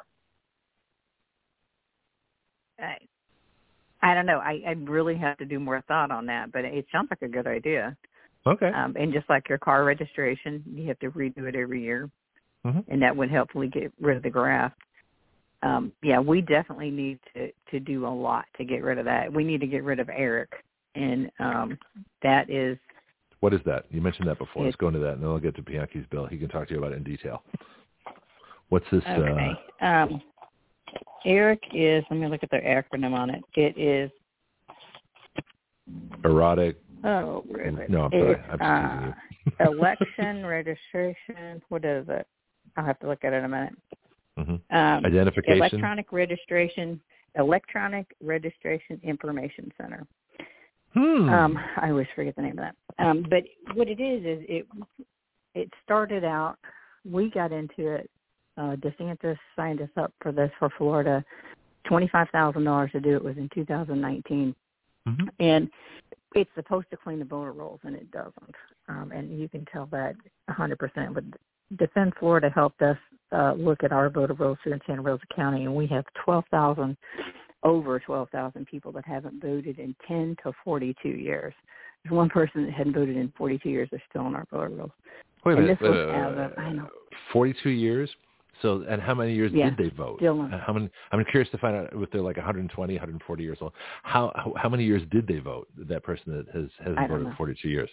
See, that'd be interesting. I don't know. Okay, so That's the problem is because we're trying to Mhm. get the voter maintenance logs, and they wanted Mm-hmm. us to. They wanted to charge us uh, a hundred thousand. It was ninety nine thousand dollars to Yeah. get the voter maintenance logs for those twelve thousand people. So why not just make them expire? So wouldn't it be simpler if, if everybody's voter registration just, just expired? Yeah, Yeah, yeah. it'd be simple. And so what you could do though, you I wouldn't have to drag everybody down to the voting office every year. If you if you've been there once, if you've if you've demonstrated your citizenship, like I had to do when I came here, I brought my passport in. You know, can I call them ahead of time? And say, what do what do I need to register to vote? Well, you got to prove you're a citizen. You have to have this. And I said, okay, I've just got my Florida driver's license, but I don't think I didn't even know if I had it yet. Uh, the official one that makes me look like a cantaloupe. Really orange picture, by the way. Anyway, but uh, but I proved my citizenship.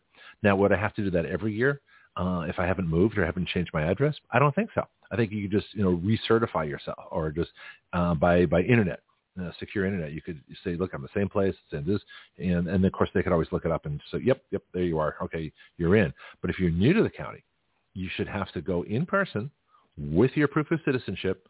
uh, and, and and your address and your current address, so that people know who you are, where you are, and that you're valid. And that, that but that should expire every year. But once you've done that, you wouldn't have to keep doing it every year as long as you haven't moved. If you moved, then you should probably go back. Especially if you've moved to a different county, you're going to have to go. Uh, in person again. But that I think would take care of most of the problems you're talking about. Cleaning up the rolls seems like a whole hassle. You don't have to. Just have the registrations expire. Yeah. Yeah, I think that sounds like a good idea. I, I haven't okay. put a whole lot of thought into that, but um, well, I you just heard about it. It does sound like something we could. yeah, I know. you know, uh, a person can have a house in one state and a house in another state. Uh huh. But you still have a primary residence, though, don't you? Yes. No, you can call either one of them primary, really. Well, then you'd have to declare one. What's the uh, qualification for a primary residence? Six months. Well, you can stay in. I, I have a driver's license of two states that's valid. Mm-hmm. Yeah. Do you vote in two states? No, you. I only vote in one place though. I, I because it's illegal to vote in more than one place on a federal ballot. I know. All right. Well, let's take a minute now. Tell tell uh, Diane about your bill. Uh, this would be a good time to sort of explore that. I like to do things in segments and keep keep on one topic until we've we've kind of you know finished it. Go ahead, Bianchi. Well, the bill is based on an article in the Constitution. I think it's Article One, Section Three, but it may be off. that allows Congress to set the standards for voting on federal ballot. The only thing that the state does is uh, provide the location. And I think the reason why come you have federal candidates in, in local and state on one ballot is because of the money. Uh, the federal government actually pays the states, if I'm not mistaken, to carry that federal ballot. But no, a person can be vetted just like you do with a U.S. passport to prove that they are a U.S. citizen. When they show up to vote, there should be some means to uh, for them to prove that they are who they are. It can be biometric, voice, fingerprints, whatever. And they cast a ballot, a paper ballot, not hooked up to machines, Wi-Fi, internet, or nothing. They cast a paper ballot that's got three choices on it. They got the senator, U.S. senator, the congressperson, and president, vice president. That's all. Then they hand it to a person. Then that person who is bonded and go through the other criteria, they go to another desk where there's three people. Hand it to the first person. They record it. Hand it to the second person. They record it. Hand it to the third person. They record it. And they put it in a pile. After an hour or two, they all compare their tabulation. If the tabulation are copacetic, then it's great. It's good. At the end of the day, they count the ballots right there, and then they call in the results with people, the other three people there to monitor what's being said. And they also should be on the camera too. Yeah, but the biggest part yeah, is separating. everything's videotaped. Yeah, the biggest part is separating the federal and the state ballot and the local ballots so that, as Bianchi says, someone who's an illegal alien who can be registered in California, for example, cannot vote in the federal election affecting everybody else's vote across the country. What do you think of the bill, Diane? Just curious. That sounds good. Okay. Uh, yeah, I, as long as everything is videotaped, but they they've got this law where you can't even have a videotape in there at all. So um, how about that? Yeah, that why would that be?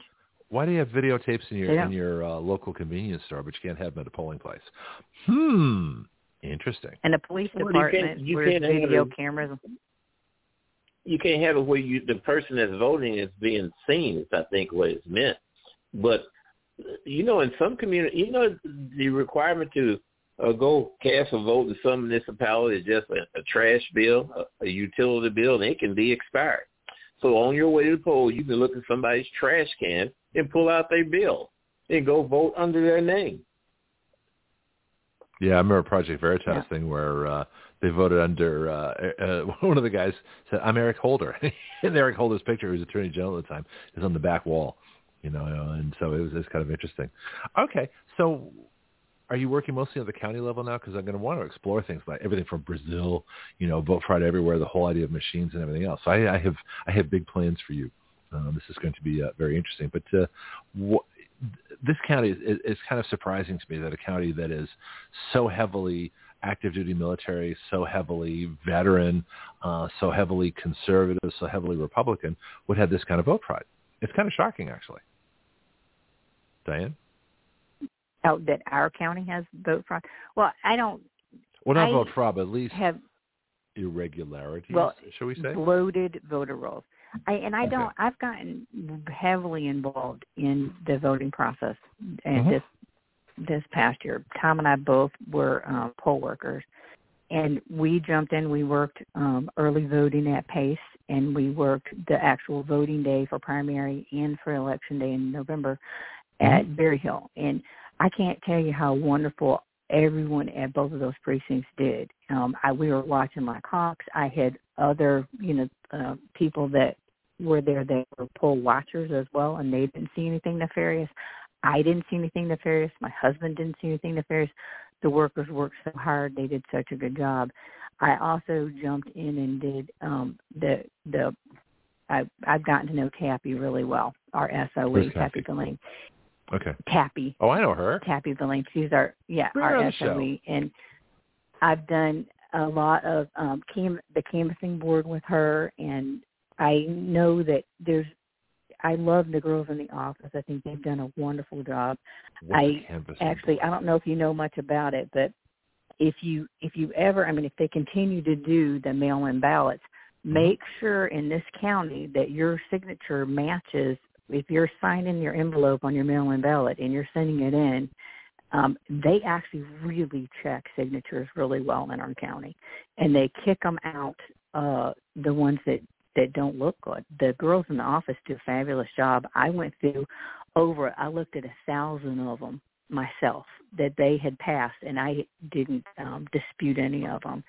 And Hmm. then I sat in on the canvassing board when they see a signature that they don't like, that they don't think matches the signature that they have on file, they put it into a separate pile. And that needs to go through the canvassing board. The canvassing board is Tappie Villane and a judge, which this year's Judge Gerard, and then one of the county commissioners, which is Colten Wright. Okay, we should talk about who these people them- are because we're, you know, international. So Tappie would be the elections office head. Supervisor, title? SOE Supervisor. sec- There we go. Okay. Uh, Who's the other? Who the other people? supervisor of elections for Santa Rosa County. And Okay. then Judge Gerard is a judge here in the county, and then uh, Colten Wright is one of our county commissioners. And they also had a court reporter, and they um, met. It was like every three or four days through the Mhm. primary and through the general election. And I sat in on 20 hours of that, um, of the ones for the primary, and they did such a great job that I didn't even Doing what? I needed to go back for. They were- what were they doing? checked the ballots. What they Oh, okay. did was if they had a problem with the signature on the ballot, they would look at it and they'd kick them out. If it didn't look good, it was gone. Hmm. And they said then the girls in the office would call the person that had that ballot if they had a phone number for them and said, "Hey, we need to do a better signature. We need a better um, you know, like you have to verify this is really you." And they did a super job of that. People would send in the information again with like a a picture of their driver's license and another signature, and that's called curing the ballot. And then Oh, so it went through another process back in front of the board. And um but they it was all very legit. I was so happy to see it.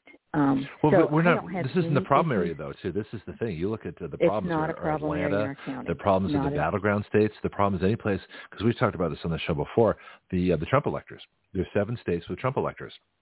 This is where all the vote fraud is. This is where the election was stolen. You know, in Arizona, Nevada, New Mexico, Michigan, Wisconsin, uh, Georgia, and Pennsylvania. Those are the places that Well, the I don't I don't expect voter the, problems we, here. we might have a problem here, Greg, though. Okay, Greg, tell me. we might have a problem here though in our machines. Um, we don't know. We're we're not allowed to count the actual paper ballots. Oh yeah, we have paper ballots. Everything's safe. Everything's safe. We're not ever allowed to count them. But um, I know Uh, by what friend of mine authority? Actually, by what authority are they saying that we can't count the paper ballots? that's a state. You, you, it always runs through the machine. Even in a recount, it's run through the What, machine. what, what, what, I what, what's, helped- what's the? Uh, wait a minute, we got to change that law. What's the? Uh, do you have the Yes. legal citation by chance? I do, but I don't. I don't want to spend the time to look it up now. I can get it to you later. But um, later. That's fine. Yeah. yeah, Save me yeah. looking it up. Um, Appreciate it. that that makes no sense. We're we're stat. Wait a minute. Let's think about this for a second. Uh, uh, we are statutorily required to use a machine at the polls. Is that true? Yes. Well, that's Okay, that we- that's the state statute. It said that the the ballots we were to use uh, the ES&S machine. All the ballots run through the ES&S machine. If there is um, a recount, which I've helped, Wait a minute, they specified the company Say of the machine, again? machine we have to use? They specified the company of the machine we have to use in our vote count? well, each county picks what they want to use, and our What's county ES&S? picks ES&S. What? Oh, okay. So That's ES, the name of okay, so we don't. So they're not. So ES&S is a, is one company. What's another company? Dominion. Yeah, I was waiting for that Those one. are the only two. Those are the only two oh. that we have. They're, they're both bad. I, they're both bad. We don't want either one of them. Okay. Um, so what's the DS200? what's is called- that ES&S? DS200 is ES&S? That's our machine. I know. that, the what ES&S is the company, and the the actual uh, DS200 is the actual voting machine itself from ES&S. in our county. Yes. So, had- oh, so for those that, that um, well, you missed it too because, uh, like I said, you're, you're just joining us now. But uh, I spent some time. I put many Facebook posts. In fact, you probably saw them, saying that it was time to get rid of the DS200. I don't know what it does. I've heard it can take a modem. We shouldn't have it. It doesn't give a receipt. I have no idea what this machine is capable of. And uh, I want to go to, uh, like I say, I was thinking that there must be some kind of an optical scanner that cannot transmit anything that literally just counts the votes and it gives you a receipt. Um, but tell me about this Yeah. DS200 because that's I think this thing's evil. It's the evil vote machine that does not let us get a receipt. Uh, it tabulates your vote. I know that, and it had a little tape going, but I have no idea what uh, if it recorded what I voted. And how can I how can I know what if the machine knew what I voted uh, if I don't have a receipt saying what I voted? Exactly. Exactly. Yeah. Well, and So the yeah. receipt the receipt actually comes from our poll books, um, and those are called EVID? EVID, and that's where you Mhm. check in when you come to vote. That's the machine, and that is always connected to the internet. I had a I was um as a poll worker, I had somebody walk in and go, "Well, you've had 904 people vote here today at Berry Hill," and I'm like, "Really? How'd you know that?" And goes, "It's right here on their website." So they're and we know they're connected to the internet because um um we can if, we have a problem if it, if someone comes in and I say well you you know you have a different address on your driver's license than you do in our records. And the clerk will come over and they will actually call the office. There's always girls available at the office and they change the address within 1 minute. So that is something else that I would like to change um Mhm. that when when you come in to vote it's back to the paper. Everything's printed out you if you don't have the right address you don't get to vote. We're not there to change your address for voting day. Get out. Go change go you go up to the registered office early. and change your address if you want to. Yeah. um but we're you know you don't get to vote. So if your if your legitimate address does not match what you have on your driver's license you know you have not done your due diligence and you are not going to be allowed to vote today so sorry we, we people have to we have to learn responsibility again and we have to learn that this is something that we need to sacrifice for it's not something that we need to make you know easy for everybody to do and That's um exactly my next question. Is and I want to talk about this for a minute because this is critically important. that we have this bizarre feeling in this country. It comes mostly from the left because they want to count all their fraudulent ballots. That somehow that because voting is a right, we have to guarantee that everybody will exercise it no matter what, no matter what the No, irresponsibility. we do matter not. What, well, but that's the thing. And then my comparison, I, I go like with the Second Amendment. You know, we all have a right to to keep and bear arms. We have a right to own and carry guns. But that doesn't mean the government's going to give you one. Doesn't mean you can get a gun absentee. You know, it doesn't mean that one will be shipped to you in the mail. You know, and so and it we do doesn't not mean that make it. everybody should have one either yeah Well, that's a, that, yeah, that's But- that's an interesting question. But but the point is that it's a right. Okay, voting is a right too. You cannot stop somebody from voting. You know, but And I don't want hand, people voting who don't know who they're voting for. Well, if you that's- haven't done your due another- diligence, we'll- we'll don't vote. Yeah, no, absolutely. I, and I want to talk about that too. But my point is that just uh, in, in terms of a right, in terms of, of exercising the right, we do not and should not take Herculean efforts to do things that in, endanger the vote or, or make it uh, take such ridiculous measures that everybody has to vote. If people can't get up and vote, if they can't go to the polls, if they can't, uh, uh, and I don't mind early voting. We can talk about that a little bit too. But the point is, you have to put in the effort to vote. no it's early not voting. to us. Okay, well, th- we'll we'll chat about that because I'm curious your point of view on it. Um, and free, feel free to disagree with me. That is that is encouraged, if anything else, on the show. First of all, I love a good debate. Uh, secondly, um, I'm not always right. Contrary to my own personal belief, it's true. I'm not. but you know, and you won't hear me admit that very often. I'm teasing you. Um, but the point is that that do we have to just because it's a right? Does that mean that we have to go through Herculean measures to make sure that everybody votes no matter what? We have to accommodate them. And I'm saying no. If you want to vote, Absolutely you've got to accommodate I agree. the vote to exercise it. That's my big point. What do you think? Absolutely, I 100% agree with that. All right. Yeah. I- Absolutely. Yeah. As far as early voting, I think it's one day voting. One day voting. You you Mm-hmm. save this day. You you know employers. It, it should be a national holiday. Mhm. Everybody should have the day off, except the people who like hospitals and police and stuff like that. But then they should be given. Their employers have to give them four hours off during that twelve-hour shift. During that Mhm. twelve-hour voting period. Um, you know, I, I know What's that so there's a lot about of on the day? Why, why, why do you find it? I mean, I don't mind early voting as long as it's done properly with paper ballots and secured secured ballots and and uh, people who are on uh, voter duty, like jury duty. Why It's is that just- not as secure?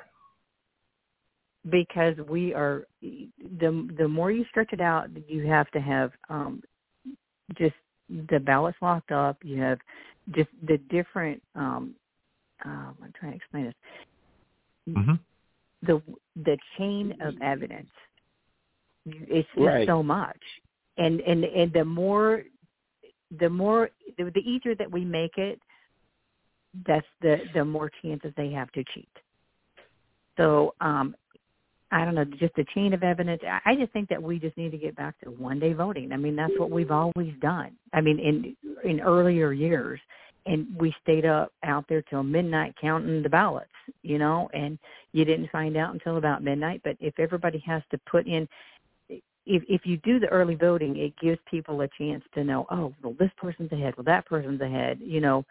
Um, they have more votes. We need to kick in. We need to cheat more. You know, if you just give them less chance of knowing who's ahead, the better, in my opinion, and the less Yeah, chance that you like have to cheat. That's like New York reporting who won in their state, and California still got two or three hours to vote. But you know, in Missouri, some employers do pay their employee because they normally get off at four thirty. They have to get off at four so they can have three hours to go to the poll. So that uh, four o'clock that they're let off, they get paid for it. Yeah, that's good.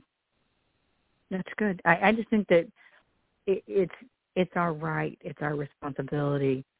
We you have to put forth some effort if you want to vote. Then we'll get the people who truly really want to vote. You know, who will stand in that line, who will cast their vote. And but we've got to make sure that we have people who aren't corrupt running our election systems. Like I mean, you look at Arizona; they're just a joke. It's like Yeah, let's talk about Maricopa County. I want to. I want to spend a couple Oh, minutes my on that because what do you know about that? What can you tell me?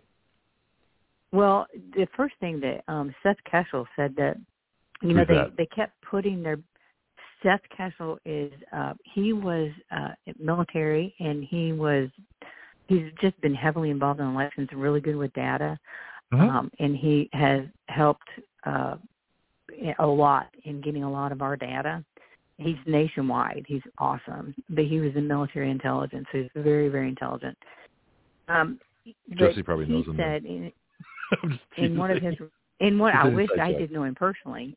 I just see his reports, but um uh, he reported that in Arizona that they found out, you know, the people kept trying to put their ballots in the machines and the machines kept kicking them out. They wouldn't Hmm. Accept the ballots. But All the Republicans who Yeah, vote on election day. See, this is this is the problem: is that the we have a situation now where the Democrats vote early and often, you know, and the Republicans vote on election day. So it's really easy to to lock in all the Democrat votes, have them all all counted and balloted and secured and everything else, and then screw up the Republican vote. This is why I don't. well, uh, that's you know, I- exactly how they did it. has it. to be yeah, They it has it- to be election day for everybody, or you know, Republicans could better get off their butts and, and vote early to make sure those votes are locked in too. Go ahead, Dan. Well, they what they did was the ballots for the mail-in ballots were, and I think that I do believe they have Dominion voting machines out there, but it was they take a 20-inch ballot in the Dominion, Dominion voting machines, and all the mail-in ballots were 20 inches. Well, they bought 19-inch printers for election day Mhm. and 19-inch paper that? for the Mhm. ballots. Hmm. So how long So ahead of time do you think they tested their vote fraud techniques? Be interesting Yeah. to see if they were running votes, uh, voting machines because they have the voting machines all year, right? They can they can like they can play with them anytime and see what so screws them up, So many right? different ways to cheat. Yep. Yep. Yeah, Okay. absolutely. Well, and then you get into a, a problem that Florida has uh, pretty badly, and I there's there's different ways that we can catch this, and Mhm. uh, we're working on that. Our team is actually working on it too. But um, there is in Lake County in Florida, there's the Red Belly Road mess. I don't know if you've heard anything about it. I think I talked to you about it a little bit before, but I want to know about your team too. I'm curious who they are, but to tell me about Red Belly Road, whatever it is. What's that? Okay. Um, in Lake County, uh, Florida, there's a Mhm. group of patriots that found out that uh, the somehow all the voter registration was getting flipped on a bunch of thousands of different addresses. They were Hmm. leaving off apartment numbers. They were, but there was one road, and the the reason that they actually caught it is because there was a 12th Street or 12th Road, I don't remember 12th 12th Avenue, but it was like the even side of a street for 37 houses. They flipped all of those addresses the same house number, but they put it instead of 12th Avenue, they put it as Red Belly Road, and they each one of these addresses that they were manipulating, they would ask for two mail-in ballots for each one of those addresses, and then get those ballots. Two weeks later, they were flipping these addresses back to the regular address. But what these corrupt people, whoever's doing this flipping, is um, what they didn't realize was all of the voter registration went out during those two weeks. So all these thousands of voter registrations went to undeliverable to the post office. Well, their SOE, which is the last name is Hays, um, he did a video, which I don't think he's involved, or he wouldn't have made this video, or he was unaware of this vote or the address flipping. But he Uh-huh. ended up um, getting a video in front of all of these thousands. It was just boxes and boxes of voter registration cards that were undeliverable. And he's like, y'all need to make sure your addresses are up to date because look at all these voter registration that were undeliverable. So, um, and a whole lot of campaign literature that all the campaign or the candidates had sent out for their campaigns was undeliverable because they went to the wrong addresses. So, um, Were they all Red Billy Road? in- no, no, just 39 addresses, I think, were Red- Billy Road. But, but there was an astute postman who actually saw the people's name, and it said Red Billy Road, but he actually brought it to them on 12th Avenue. So they've got so this team has so much proof, and they have uh, taken all this data and they've turned it into the SOE, our state SOE. They turned it in in April, and it they've done nothing with it.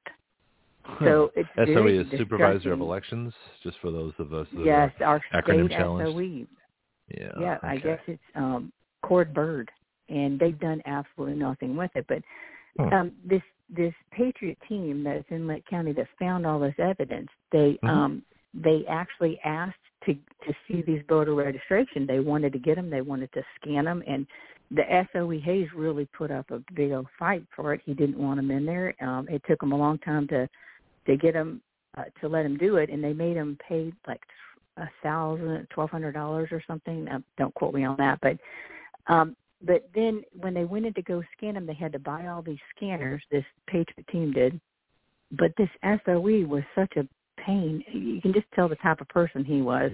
Um, Mhm. he let them come in to scan, but he gave chairs to his ele- his officials, the the employees of the SA. He let them have chairs, but he wouldn't bring any chairs in for two full days for these patriots to scan these voter registration. And there was two elderly women in that room. He would not give them a chair to sit down for two entire days.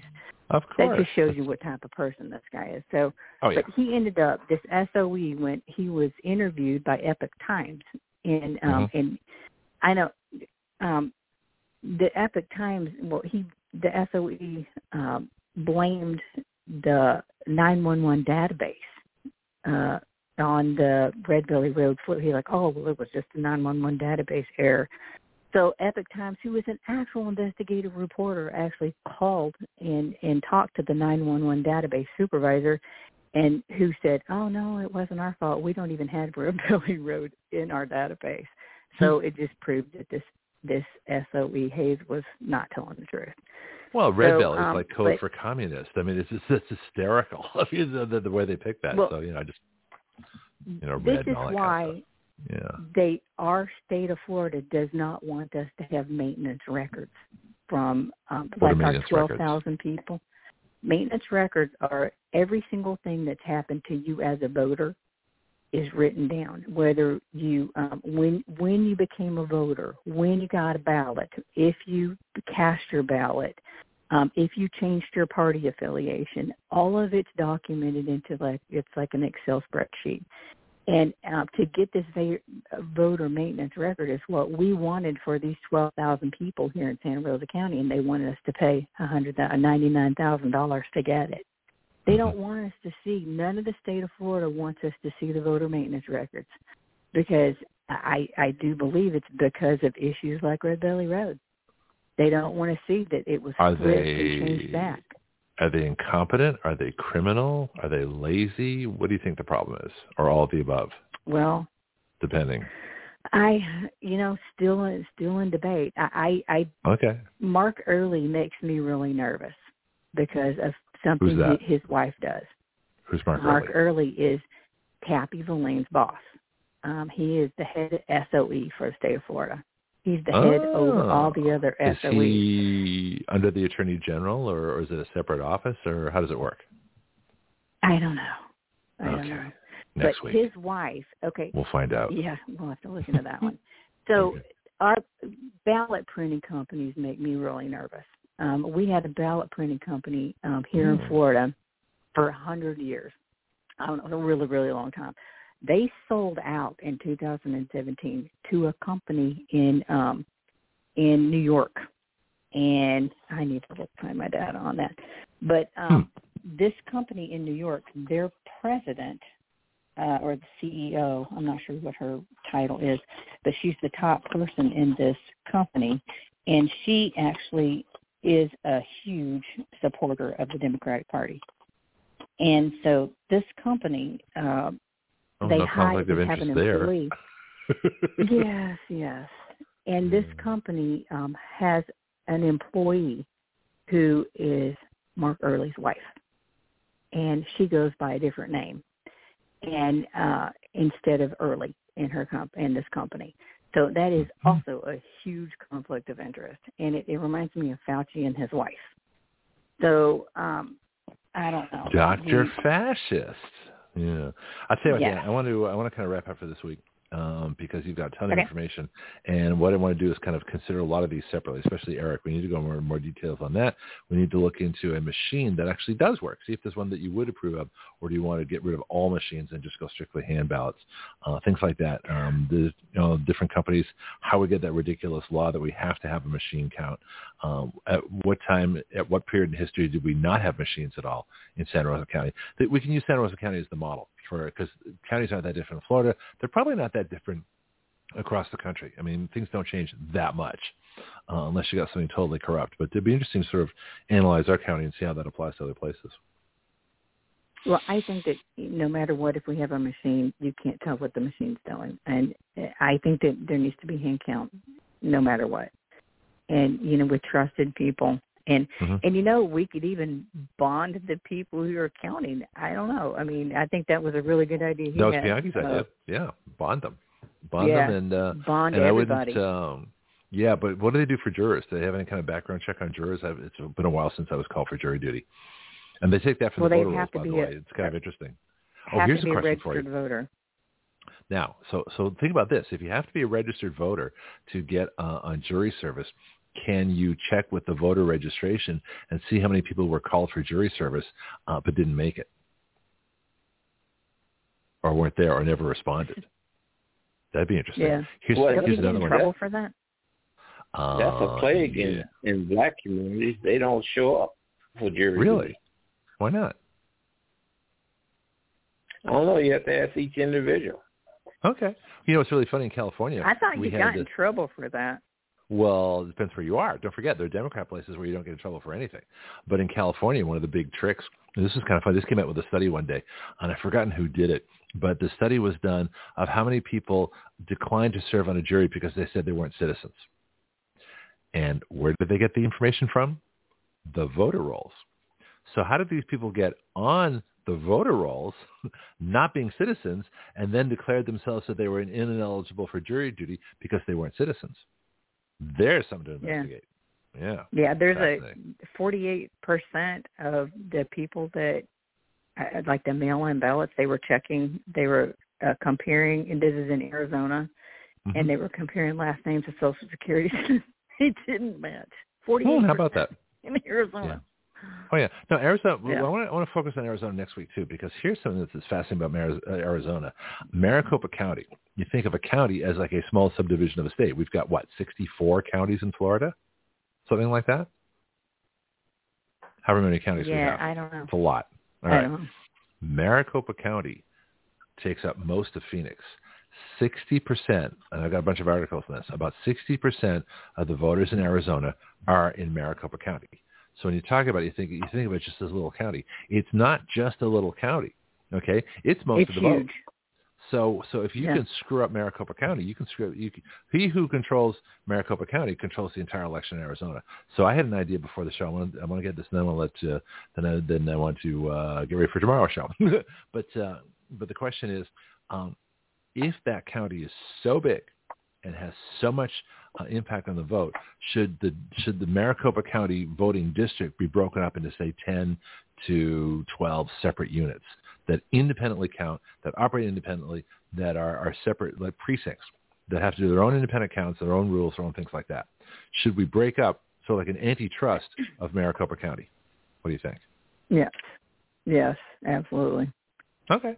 And I'm gonna send I to Wendy that, Rogers. Um, I, uh, Wendy Rogers, my, my new friend from Arizona, uh, is on the elections, uh, I guess, uh, uh, integrity committee or whatever their equivalent is. But I, guess, I just saw that this morning.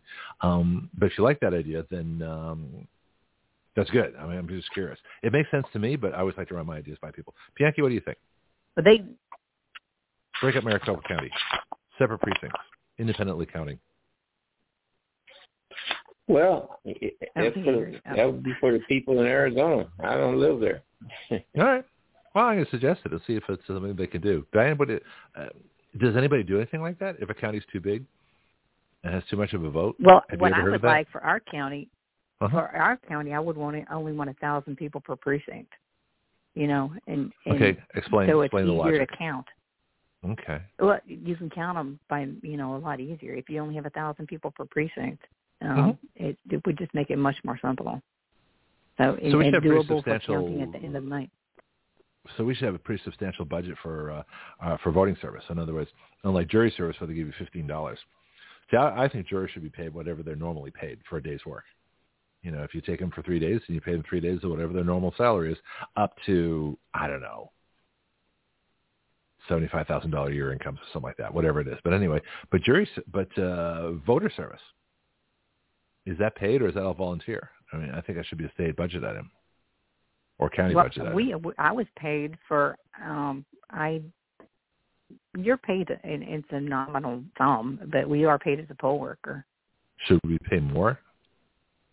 Or retired folks? is that Um, why you want to use retired people because they're they're already on, you know, some kind of system. I don't need it, but I mean other people might. I mean you might get I don't I kind of think that it it brings in people that are more honest if you don't need the money though. I don't know. Okay. That's just kind of a thought. Just Well, I'm honest. just I'm just a random poor. thought I had. But I mean, you're an entrepreneur, so you know. Hmm. Well, you know, I mean, if people are retired and they don't need the income, and if you Mhm. are trying, if you're getting desperate people to come in there that just need money, they might not do as good a job. That's, That's true, too. my thought. That's a good point. Okay. But All right. Well, let's. Um, also they forced the um they forced the voter the vote in Arizona. They forced them to certify it, and they did it with like armed guards there. So oh, Mar- I don't oh, the, heard that or the supervisors in Maricopa County. They had armed guards from where? Yeah. Katie Hobbs' office. Where'd they come from? It- I don't know, but I mean they they basically forced them to certify that it, he certified it under duress. What he said. That's not certified. That's that's a that's a that's automatic disqualification. You cannot certify anything under duress. You you would think. well, well, I'll tell you what. Let's let's spend some time on, on Maricopa County. Let's do that next week. Uh, let me put uh, put a note down here. Um, for let me see what's that. Uh, next week is what are we Thursday? Maricopa County. Little note here. You having fun? What do you think? You like being on the radio? It's kind of cool. yeah, I enjoy it. It's uh, very challenging and and uh, It's very which? What'd you say? I just hope that we can actually teach some people some stuff and actually get people more people involved and Mhm. and uh, more people responsible show. to do their Yeah. due diligence. Share the show. Have your team share the show. Have everybody you know share the show. Uh, you know, everybody that comes in can, can have a huge part of it. Get your legislation on uh, writeyourlaws.com, and I'll work with you if you want us to spend uh, one of these hours working on a bill, or maybe several of these hours working on bills. We can do that. You know, the, the show's I open. We, that. there's there's no limits to what go on here. Well, Uh, fact, legislation is what is is what we need. We need our Okay. we need to change right. how we're Do you have any- running things and Are you in contact with any state legislators? I mean, I know Michelle Salzman. Uh, I'm not sure who our local one is here. Is that Andrade again? Joel Who- Rudman. Joel Rudman's promised Oh. me that he would work on legislation with me. Well, Joel's been on the show. Let's get him back. Dear Dr. Joel. Yes, Okay, I can do that. Okay. So we got Joel, we got uh, And we got Michelle. Yeah, go ahead. Well, and Tappie uh, Villane has also told me that she would give me her input what she thought she needed for you know change as well. So, Okay. Now Tappie's been on the show. You know, so she's familiar with me. She's been on since WBY days. So uh, she hasn't been on lately, but uh, let's get her back. Bring her on with you. That'd be fun. She loves my questions, by the way. You know, she really loves my questions. I'm teasing you. I bet she does. Oh, yeah, Tappie's absolutely. somebody who's really good at getting back with you, and I I Mhm. appreciate her. She's very organized, and she's run a uh, she's collected a really good team of I think very honest people that are working in that office. So um, I, I have no problem with that. I- yeah. Go ahead. we need to work on her to getting her voter rolls cleaned up though. So that's one thing that that I don't like. But um I think otherwise I think that that and, and she she really is hell bent on keeping these machines and I don't like that either. So Yeah, um, see, I just worry about the vote flipping inside the machines. Well, if it's state But I law, she might if we- have to keep if- them. That's the problem. She Absolutely. the things that she, she has to. yeah, she go ahead. but she actually for this election um uh she turned off the internet for the ES&S, which I really appreciated. So um but they we How'd still have the that? internet for the poll book. She just didn't connect the server for the um uh for the ES&S machines. We walked back all of the with thumb drives all the information, every one of and Tom and I, my husband and I did it for Bear Hill. So um but that still doesn't change if the ES&S is flipping the votes inside the machine, you know. So when it does the count, Okay. well, Let's- it, let's- you let's, still don't have the uh, transparency. Yeah. Well, we got we can focus on local, which we're doing I think on many shows, but we can certainly I want to do Maricopa. I want because that is such a, a case study in how not to do an election. You know, for so many Yeah. reasons. Uh, let's let's let's take a good look at that. Okay. Um, can you tell about your team? Do you have any contacts, any websites, any Facebook pages, anything that uh, uh, you want to share? Or are you going to be our mystery underground reporter? Mystery Underground reporter. Got it. I won't ask again then. Somewhere Yeah. out there, no problem. I'm not going to mention her name again, but somewhere out there, there's a person watching out for you. Well, that'll go to my theme. I got to make you a theme. Everybody gets a theme. I haven't got Bianchi a theme yet. I should get him one too. Everybody gets a theme. Yeah. Um, in fact, Sounds if uh, Cindy joins us, I was going to play her theme, but uh, I'll make you a theme. Bianchi, any closing words? Any last questions for for Diane? Then we'll do it next week. separate the federal ballots from the state and local because there's no way you're going to get all 50 states slash countries to comply simultaneously. You're not going to do it, but you can with the federal ballot. Yeah, we talk about states Yeah. as being countries. Uh, we talk about. I, I, use- I'm starting to use the term nation state. So the nation state of Florida. Florida is its own nation state. Yeah, I think that's a really good idea. I think if there's a lot of conflict of interest when you do the elections together. hmm I think so too. I think it's a great idea. Yeah. You know, I Check the bill uh, out. One of Bobby. Piton's actual he was saying that we need to get rid of party affiliation as well, and that would do oh, away with the primary. yeah, we've talked about that. Now he's my new best friend. Okay, yes, I've advocated that uh, no one can run for for a legislative office while belonging to a party, and no one can serve in a legislative office while belonging to a party. So you take that out. Yeah. You take out all the party control. See the House. Well, this that's another week too. Let's do it another time. Let's let's get going. Let's get you next week. And um, in the meantime, if you have any other questions or things, talk to me during the week. Away we go. Welcome Thanks, to Action Greg. Radio. Isn't this fun? Appreciate it. okay. All right. Thanks so much, Dan. This has been a crazy show. From from Jason to um, Deborah Viglione, to, Jo- to Judy Mikovits joined us, Diane Warner, our new mystery person, who I won't mention her name, teasing you. uh, you know, all the crazy things that have happened here. This has been just, this is one of these magic shows, and I'm exhausted just because of the amount of information that's gone through. I got a few things to play. And Diane, you're welcome to listen to my, my commercial announcements here. Feel free.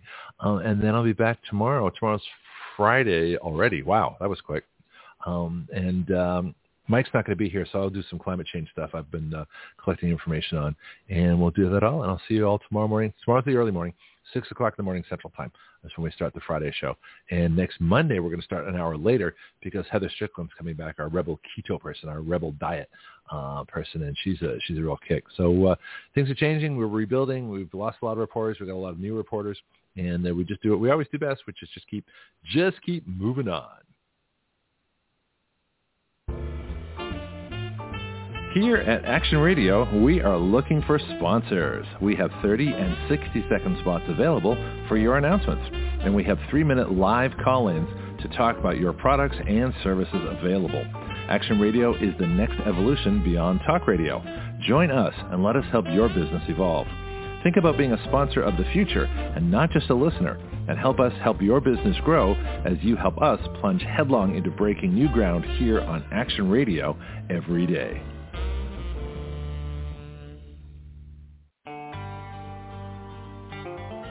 From addiction to achievement, that is the story of Mike Lindell. It started with My Pillow and now goes to My Coffee. Action Radio is proud to be an affiliate of My Pillow. Our discount code is the same for all our product affiliates, WYL, which stands for Write Your Laws. My Pillow pillows are guaranteed the most comfortable pillow you'll ever own. Action Radio is guaranteed to be the most controversial show you will ever hear. Check out their products with our discount code at mypillow.com slash WYL. That's mypillow.com slash WYL. Or order now by calling 1-800-544-8939. That's 1-800-544-8939. Sleep well so you can wake up and hear Action Radio live.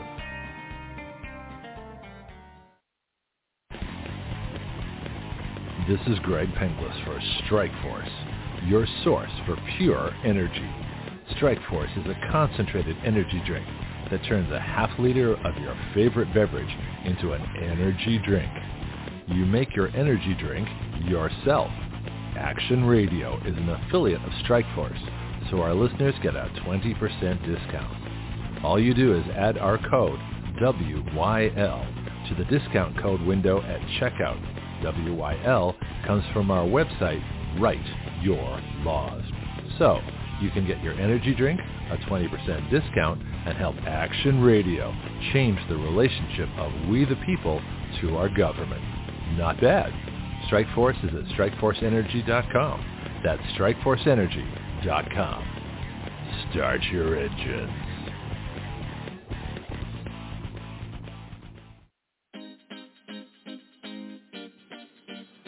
This is Greg Penglis.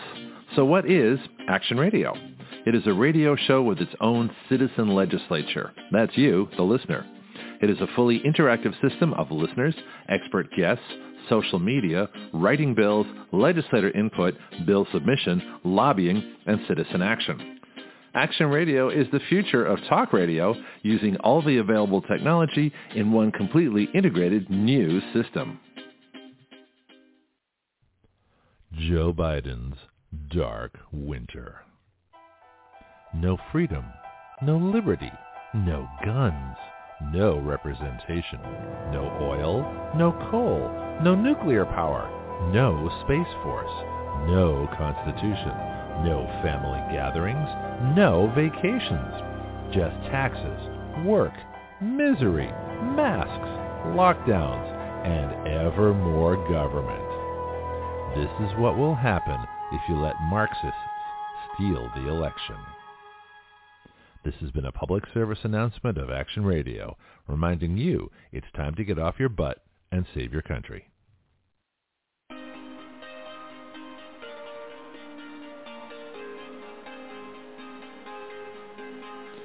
You are listening to Action Radio Online with Greg Penglis. The webpage for all Action Radio shows and podcasts is blogtalkradio.com slash citizen action. Please share our show with all your friends and family, both nationally and internationally. The guiding principle of Action Radio is this. We the people give our consent to be governed through writing the laws by which we are governed.